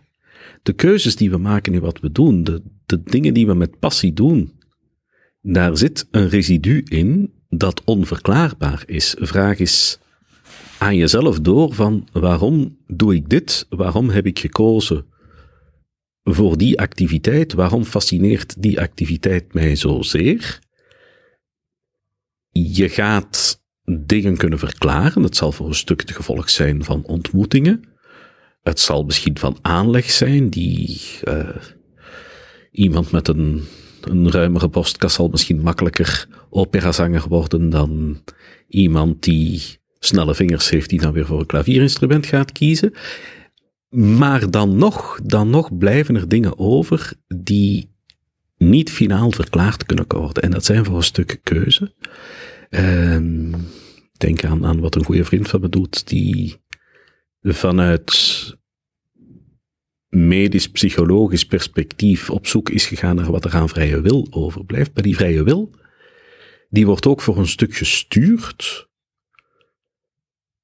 door dingen die ergens onverklaarbaar zijn. Wij zijn niet helemaal de mens als wil, die als een soort soeverein beslist, en nu ga ik dat doen. Ook niet het product van processen die we kunnen reconstrueren, maar zelfs niet sturen. Maar we zijn een wat onbegrijpelijke mix van wil, van voorbestemming en van stom toeval. En wie het stom toeval in de geschiedenis uitschrijft, die heeft er niks van begrepen.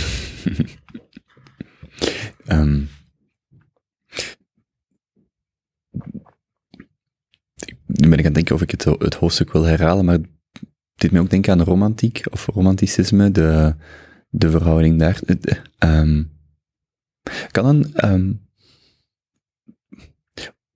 In de context van dit gesprek, wat denkt u van het woord naïef? Welke connotatie binnen de... Ja, ik ga het gewoon zo vragen. Dat is een mooi woord. Ik weet niet of het op het conservatisme dat ik beschrijf van toepassing is. Omdat naïviteit een zeker comfort veronderstelt. Wie niet gehinderd is door enige kennis, blijft toch een van de mooiste uitdrukkingen in onze Nederlandse taal, daar ook niet gehinderd door is. Terwijl het conservatisme altijd, en dat klinkt misschien eigenaardig, iets reflexief heeft, altijd het gevolg is van een zeker tegen de muur lopen, van ervaring met mislukking.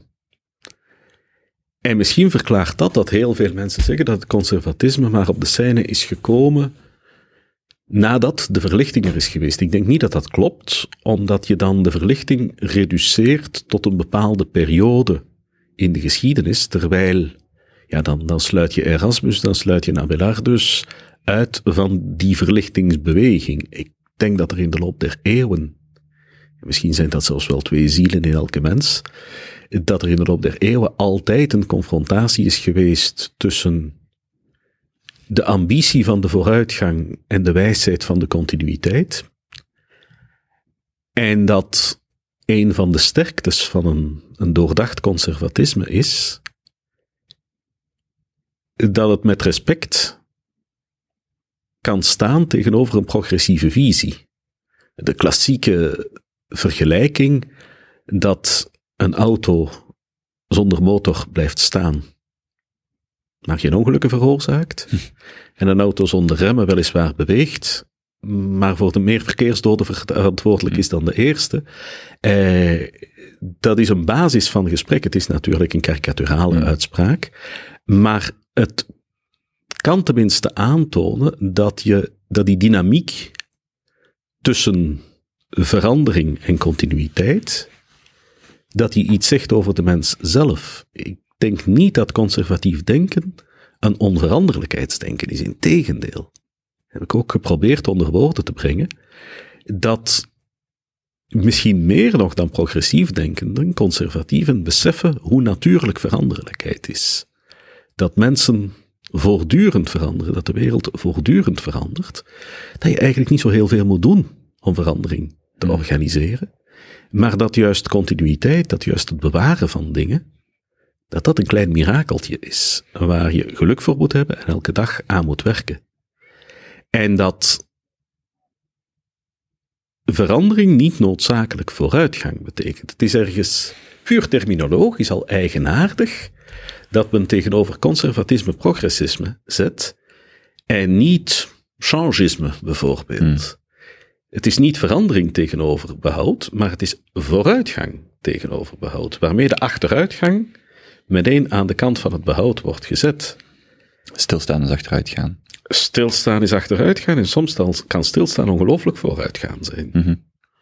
Als was het maar in beursmaanden zoals de vorige, wie erin geslaagd is om een beursvermogen op hetzelfde niveau te behouden, die heeft misschien wel stilgestaan, maar die is zeker niet achteruit gegaan.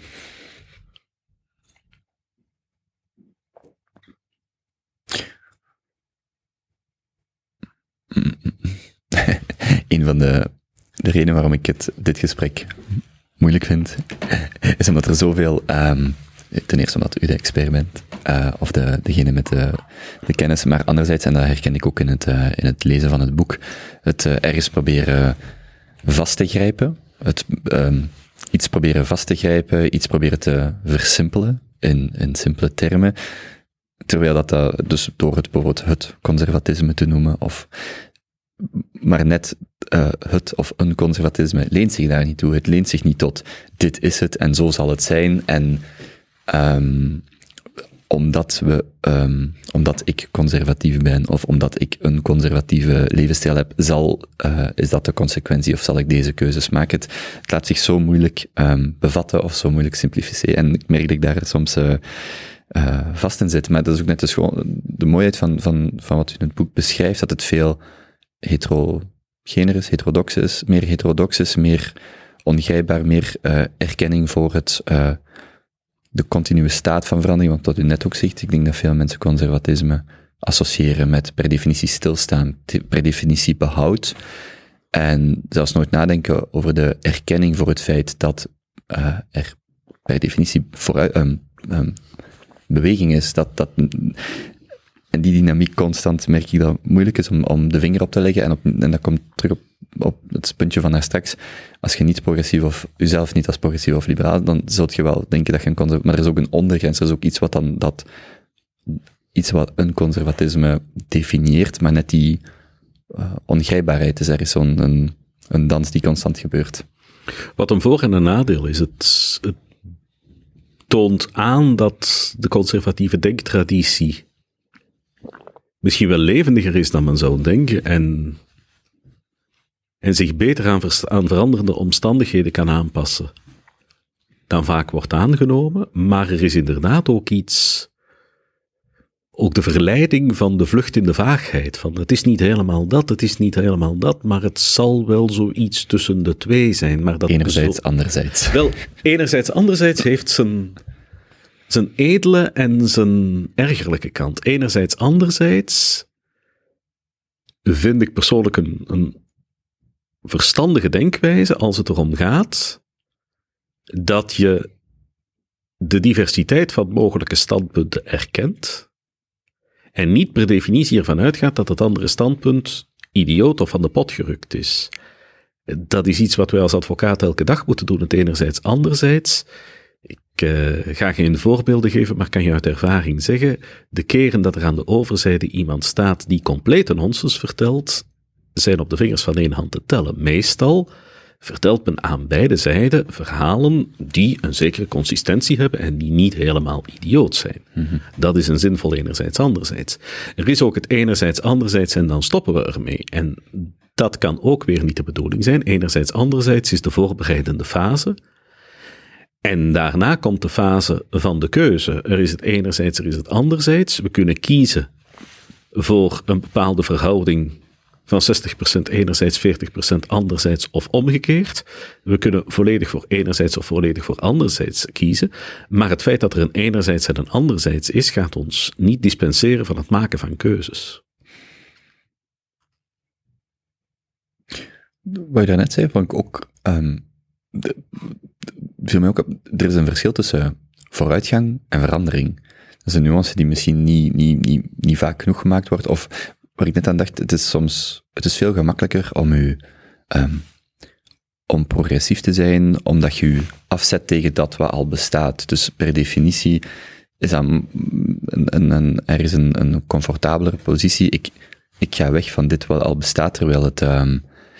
Maar dus die verandering is niet per se vooruitgang. En dat is dan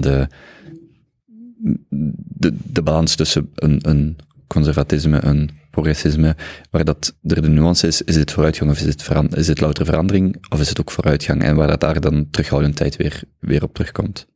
Je hebt verschillende varianten in het vooruitgangsdenken. Hè? Je hebt het inderdaad dat zich afzetten tegen het bestaande, maar je hebt ook de benadering van de zin van de geschiedenis. Wij maken een lange wandeling van punt A naar punt B en wij weten dat punt B het einddoel is en nu zetten we nog een stap verder in de richting van dat einddoel. En dat is dan, ja, ik zou bijna zeggen, progressief continuïteitsdenken. En dat zou conservatief zijn als het niet van zoveel zelfvertrouwen getuigde van we weten waar we naartoe gaan en we weten wat de weg is. Ik denk dat het conservatieve denken heel vaak aandacht vraagt voor ongewenste nevenverschijnselen. Er is een heel mooi boek van een Amerikaanse marxistische auteur. Ik ben nu even de juiste titel kwijt, maar het gaat over 4 eeuwen reactionaire retoriek. Kort samengevat. Het feit dat hij al wat conservatief is reactionair noemt, zegt dat iets over zijn achtergrond. Maar hij maakt eigenlijk heel mooie analyses van... vaak weerkerende conservatieve argumenten. En dat is bijvoorbeeld, het gaat niet werken. Of er gaan ongewenste nevenverschijnselen zijn. Of de hervorming die we nu voorstellen, die gaat eigenlijk de gevolgen van de vorige hervorming teniet doen. Dat kunnen retorische trucs zijn, maar in het beste geval zijn dat eigenlijk uitingen van die conservatieve terughoudendheid. En zou het nuttig zijn om die oefening niet af te doen als reactionaire retoriek, maar eigenlijk als een soort standaard te beschouwen bij hervorming. En het valt mij op dat als het over leefmilieu gaat, dat we vandaag, en over gezondheid, dat wij het voorzichtigheidsbeginsel meer en meer centraal stellen van als we een innovatie doorvoeren, dan gaan we toch ook eerst even nadenken over de mogelijke negatieve gevolgen ervan. Wel, alleen al de term voorzichtigheidsbeginsel klinkt in mijn oren ongelooflijk conservatief en ik verontschuldig mij bij de mensen die ik nu van conservatisme beschuldig en die dat als een belediging beschouwen. Het is niet zo bedoeld. Maar de terugkeren van dat woord voorzichtigheidsbeginsel op dit moment maar in een aantal sectoren. Maar in mijn aanvoelen kan niet worden verantwoord waarom je in bepaalde sectoren van het beleidsvoeren wel een voorzichtigheidsbeginsel zou aanhouden en in andere niet. Ik denk dat voorzichtigheid een deugd is die in elk beleid thuis hoort. Misschien wel de centrale deugd van elk conservatisme, zoals Ferencz-Horkhar, een bij ons veel te weinig bekend Hongaars auteur, onlangs heeft betoogd. Misschien moeten we net zoals die terughoudendheid, die voorzichtigheid die daar heel dicht in de buurt is, die prudentia, een van de oude deugden, wel terug een plaats geven. Naast andere deugden, moed is ook een deugd. Maar moed en voorzichtigheid hoeven elkaar niet uit te sluiten. Om dan een concreet voorbeeld te nemen, de klimaatverandering. Aan de ene kant zou je kunnen, dat is dan mijn vraag, welk in deze is nu het tussen aanhalingstekens progressieve en het tussen aanhalingstekens conservatieve standpunt?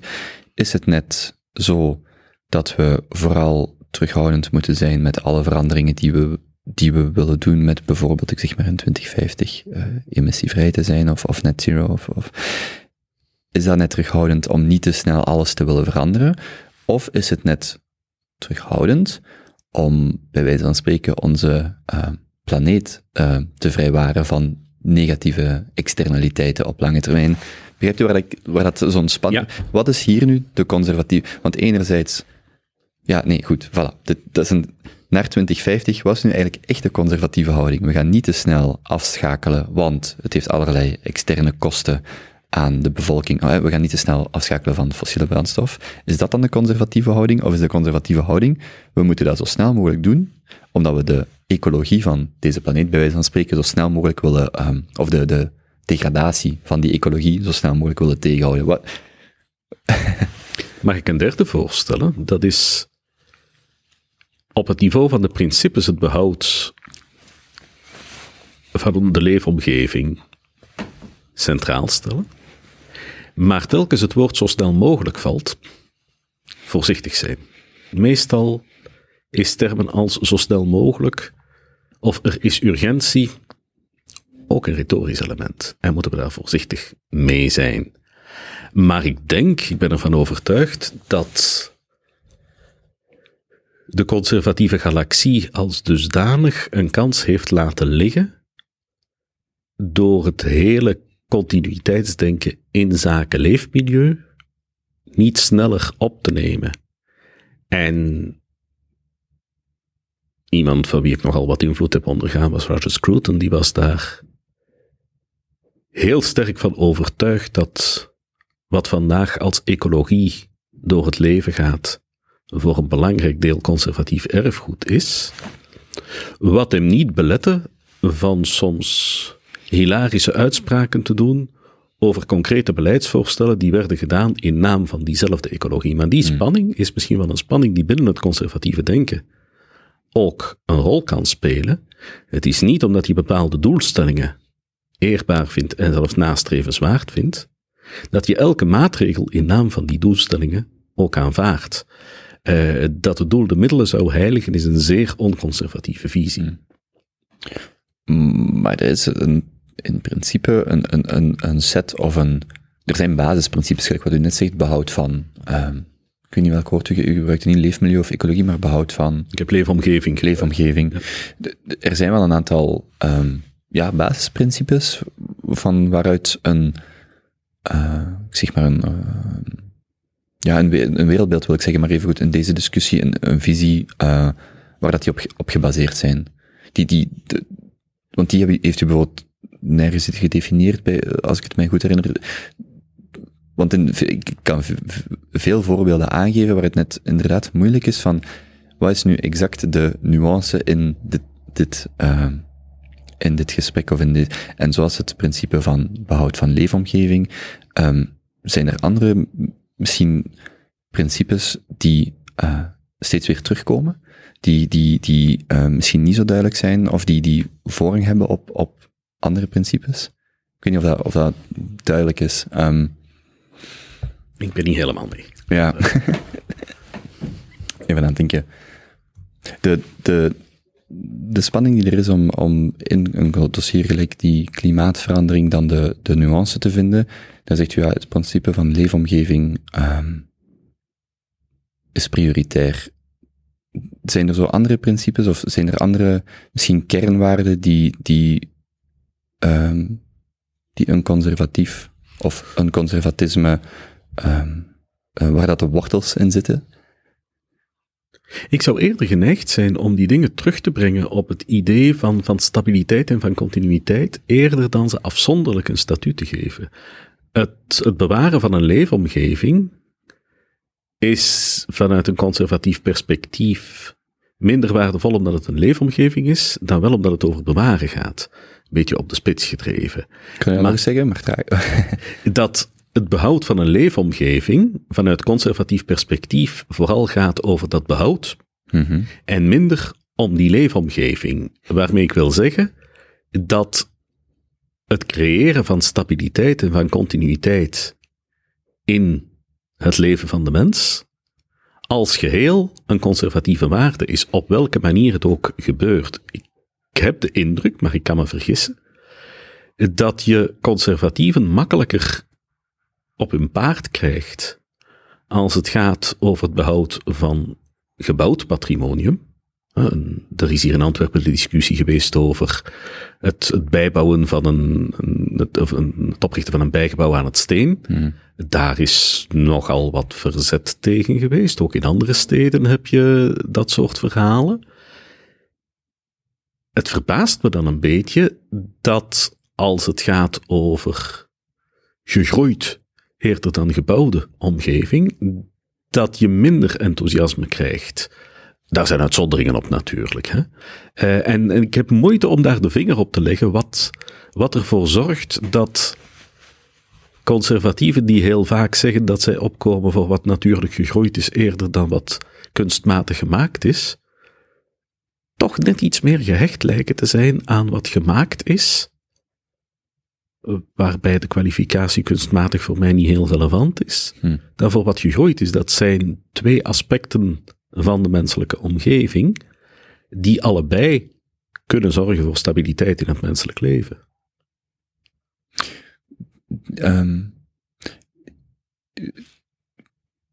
Nog een andere misvatting is misschien dat conservatisme typisch geassocieerd wordt met ouderdom. De boutade van, u schrijft het in het boek ook, maar van jong en progressief en oud en conservatief, of als je...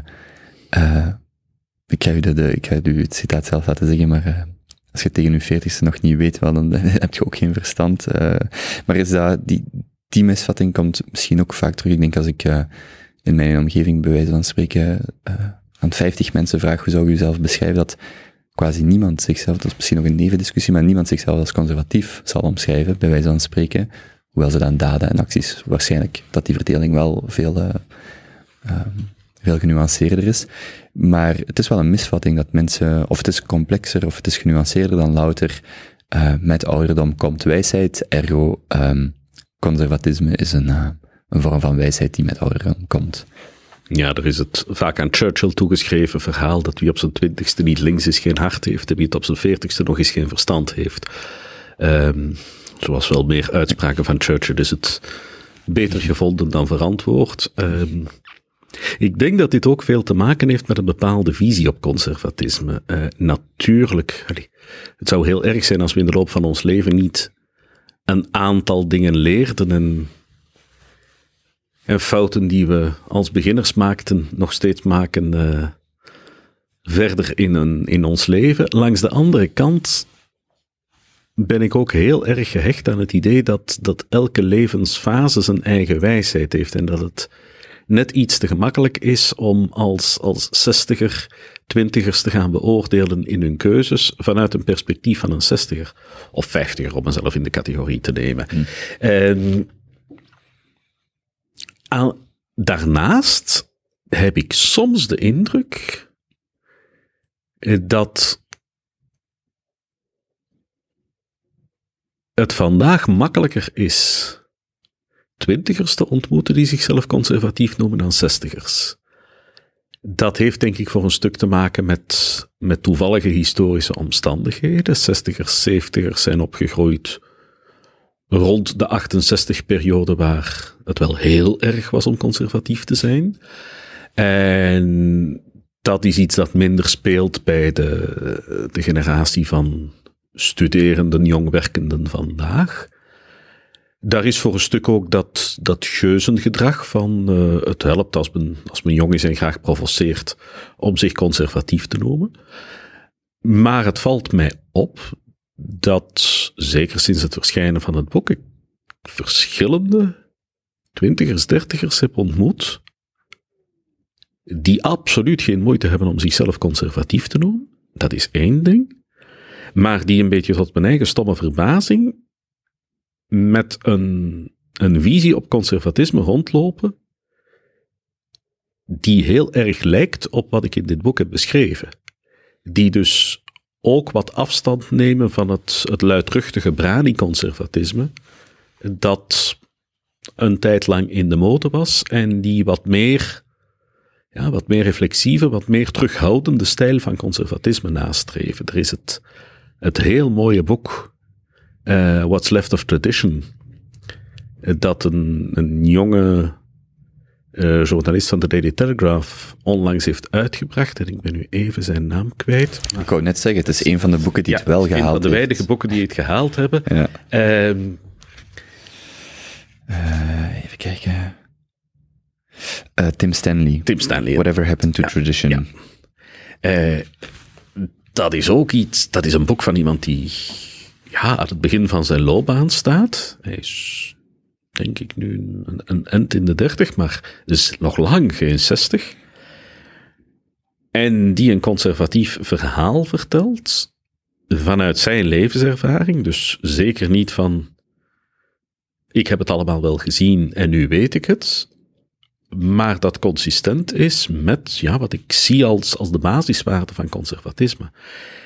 Ik denk dat we heel voorzichtig moeten zijn met het conservatisme van ik heb het intussen wel gezien, omdat dat heel vaak een korte termijn conservatisme is. Dat weer die heel natuurlijke... Die bijziendheid is van mijn levenstijd is eigenlijk de essentie. Ik snap niet goed waarom het jaar 0 niet in mijn geboortejaar heeft gezet. Wat natuurlijk ergens vanzelfsprekend is. Hè. Niemand van ons heeft een zo objectief perspectief dat we onszelf helemaal terzijde kunnen schuiven. Maar ik denk dat het voor wie conservatief is toch een minimum mag heten om dat ruimere perspectief wat te hanteren. En dus ook de eigen levensevolutie wat te kunnen relativeren. Want het typische gezagsargument, wacht maar tot je mijn leeftijd hebt of wacht maar later, is geen conservatief argument. Ik denk dat het minstens afbreuk doet aan de conservatieve deugd van de bescheidenheid. Hoewel het kan ook zijn van ik heb dezelfde stommiteiten begaan als jij en intussen weet ik beter, maar zelfs als het dat is het niet verschrikkelijk overtuigend.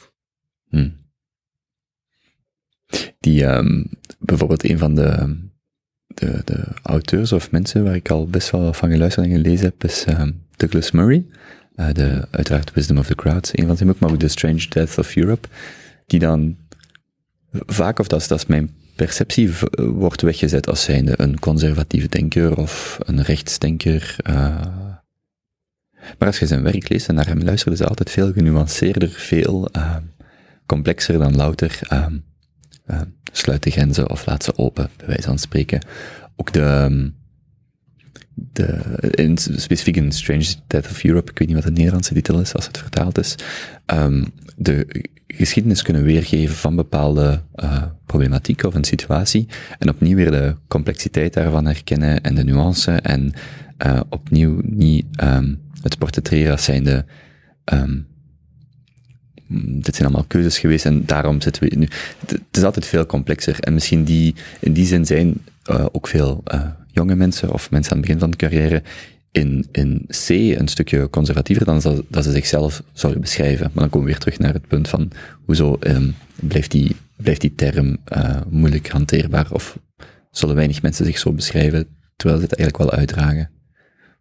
Ja, en niemand is verplicht om een 24-karaats conservatief te zijn. Hè? Er zijn heel veel varianten van conservatisme en er zijn ook tussenvarianten. Ik zou wel heel blij zijn als mensen het bestaansrecht, de legitimiteit en de meerwaarde van een conservatieve denktraditie zouden erkennen. En of iemand dan zichzelf conservatief noemt, ik ben dat zelf de ene dag ook al wat meer dan de andere, dus dat hoeft ook niet verabsoluteerd te worden. Maar ik vind het wel altijd leuk om na een lezing bijvoorbeeld iemand te zien die dan komt zeggen, toen ik hier binnenkwam dacht ik dat ik alles behalve conservatief was, maar bij nader toezien ben ik het misschien wel een beetje. En vooral dat bleetje vind ik leuk. Het woord viel daar straks. hoezo, wanneer we het woord complottheorie horen of gebruiken, of zelf in een verhaal meestappen, hoezo is dat, om de lelijke distinctie te gebruiken, eerder een rechts/conservatief? Wordt dat daar eerder mee geassocieerd dan links? Ik zeg maar, want complottheorieën, tenminste in mijn kort leven, is wel iets waar... ja, eigenlijk, ik associeer het dan vooral met het internet, omdat ik geen pre-internet tijdperk ken, dus uiteraard waren er altijd complottheorieën, maar de viraliteit ervan en de het globaal karakter van complottheorieën komt dus bij mij heel vaak of snel binnen. Waarom is wordt die associatie volgens u gemaakt, denkt u?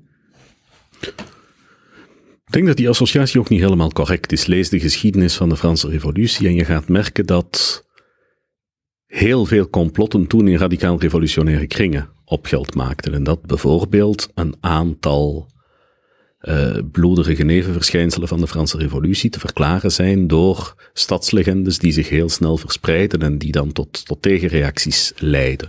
Dus ik denk niet dat er een intrinsieke band is. Ik heb wel eens een poging gedaan om te verklaren waarom complottheorieën soms de rechterzijde meer succes hebben dan men zou kunnen aannemen.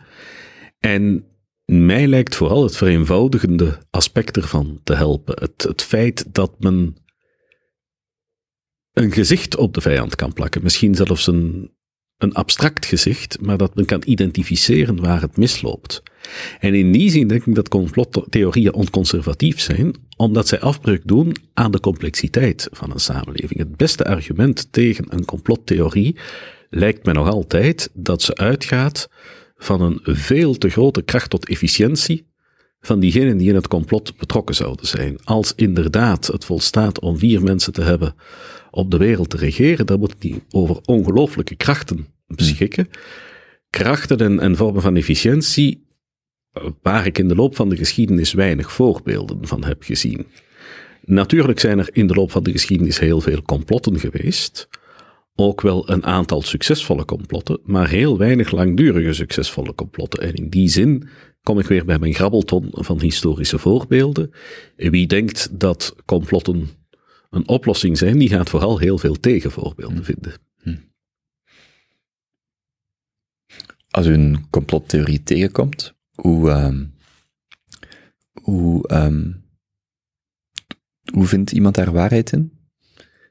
Was misschien een gedachteproces wanneer je jezelf betrapt, als je jezelf al betrapt op ik ben aan het meestappen in, dit lijkt wel allemaal heel plausibel, dit moet wel zo zijn. En bijvoorbeeld, ik weet niet waar ik het zag voorbij komen, afgelopen week, er is op Twitter uiteraard een clipje van Mark van Ranst, die ergens in 2014 of 2015 spreekt over, ik weet al niet of het echte beelden zijn, want tegenwoordig, maar het leek wel zo, ergens op een conferentie spreekt over hoe belangrijk dat het is om in het begin van een uitbraak duidelijk in de media te komen, duidelijke verwachtingen te zetten, duidelijk, ook, ik geloof dat men ergens zegt, er moet ergens angst gecreëerd worden, en ook duidelijk wat je kunt achteraf interpreteren als zijnde, wel, kijk, ziet je wel, hij heeft altijd geweten dat dit zou komen en dit.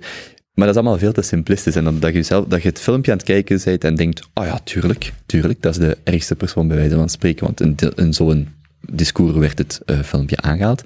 Maar tegelijkertijd gaat dat uit van een veel te grote... ik denk een veel te grote waarde die je aan hem hecht en het feit dat hij gewoon ergens die uitspraak heeft gedaan. Dus om maar te zeggen... Hoe verstevigt je jezelf of hoe krijg je een grip op ik stel de vraag, hoe kun je correct denken, maar specifiek voor complottheorieën, hoe gaat je daar zelfs mee om? Wanneer je betrapt op, het zal daar wel gebeuren in Davos, daar zullen we wel weer beslist hebben waar dat de wereld naartoe gaat of zo, hoe wapent je daartegen als individu tegen misschien die heel menselijke reflex om het te zeer te simplifiëren? Misschien leren van complexiteit te houden en dingen in een context te plaatsen. Het is niet heel moeilijk om gelijk wie op een dwaze uitspraak te betrappen. En des te meer wanneer men uitspraken uit hun context gaat halen. Als we vandaag de oefening zouden doen, er zijn minstens al 20 zinnen geweest die als je ze isoleert, die op Twitter gooit, die we voor de leeuwen kunnen doodwerpen.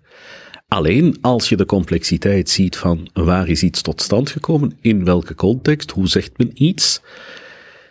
Zegt men iets misschien met enig gevoel voor ironie op een bepaald moment? Humor en ironie zijn levensnoodzakelijk om te overleven, maar zijn ook ongelooflijk gevaarlijk wanneer ze niet begrepen worden. Of uit de context gehaald. Dus laat ons complexiteit wat meer waarderen. Komt daar dan onverbiddelijk zelfrelativering bij te pas? Het feit dat de waarheid als zijnde niet de waarheid in zijn totaliteit niet door u bevat kan worden?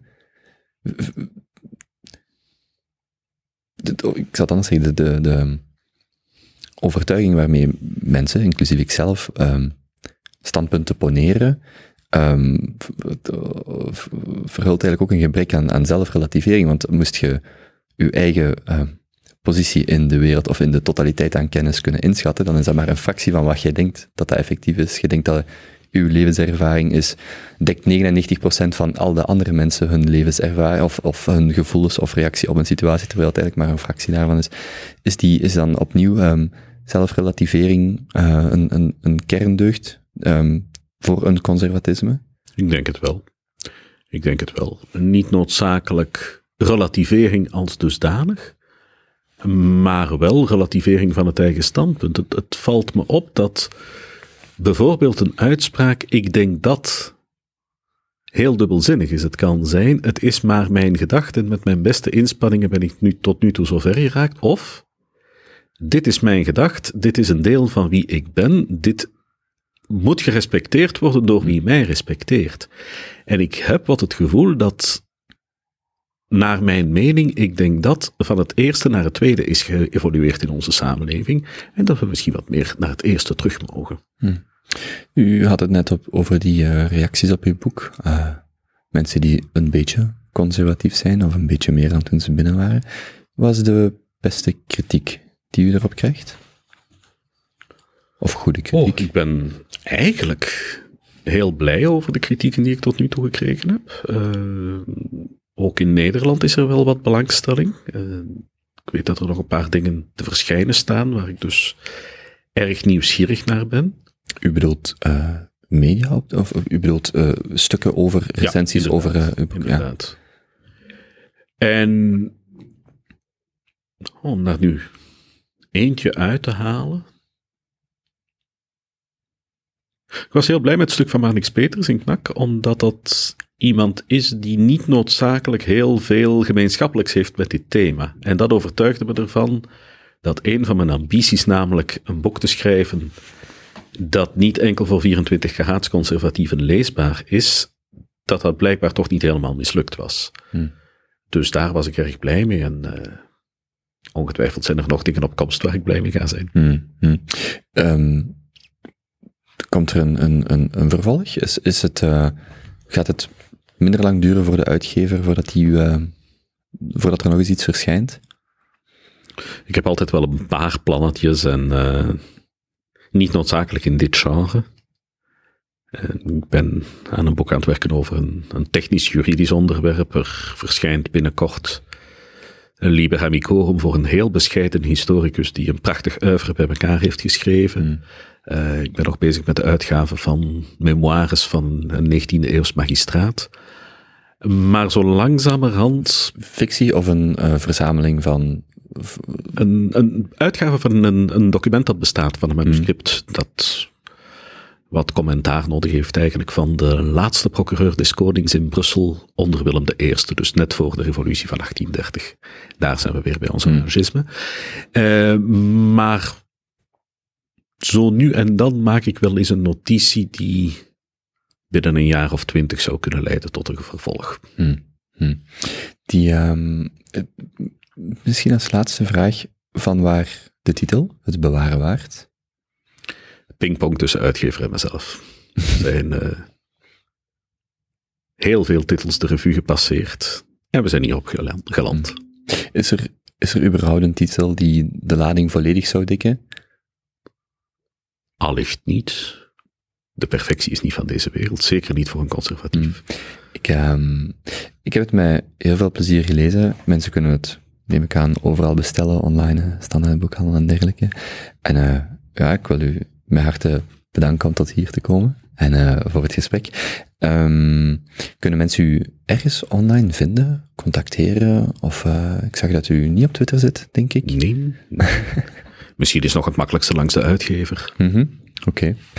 Dan Frank, Judo, hartelijk dank om tot hier te komen. Dank voor de uitnodiging, dank voor het leuke gesprek. Moest er een vervolg komen, ik kom heel graag terug naar de boekvoorstelling om het te bekijken. We gaan niet zo lang wachten. Oké, dankjewel. Bedankt. Hallo. Goedemiddag. Hallo. Goedemiddag. De Kobe Show. Mag ik beginnen opnemen? Oh, ja, dat is eigenlijk een goede vraag. Okay, we zijn eigenlijk al aan het opnemen. Ik dacht het al. De Kobe Show. De Kobe Show. 1, 2, 3, 4. Zeg maar Herman. Dat ben ik. Maak fouten. Kijk om je heen. Kun je deze eruit knippen? Blijf je verwonderen. Vind het talent in jezelf. Kobe Show. Woe. Oh ja, en luister naar de podcast van Kobe. Ja. Vandaag met uw gastheer, Kobe.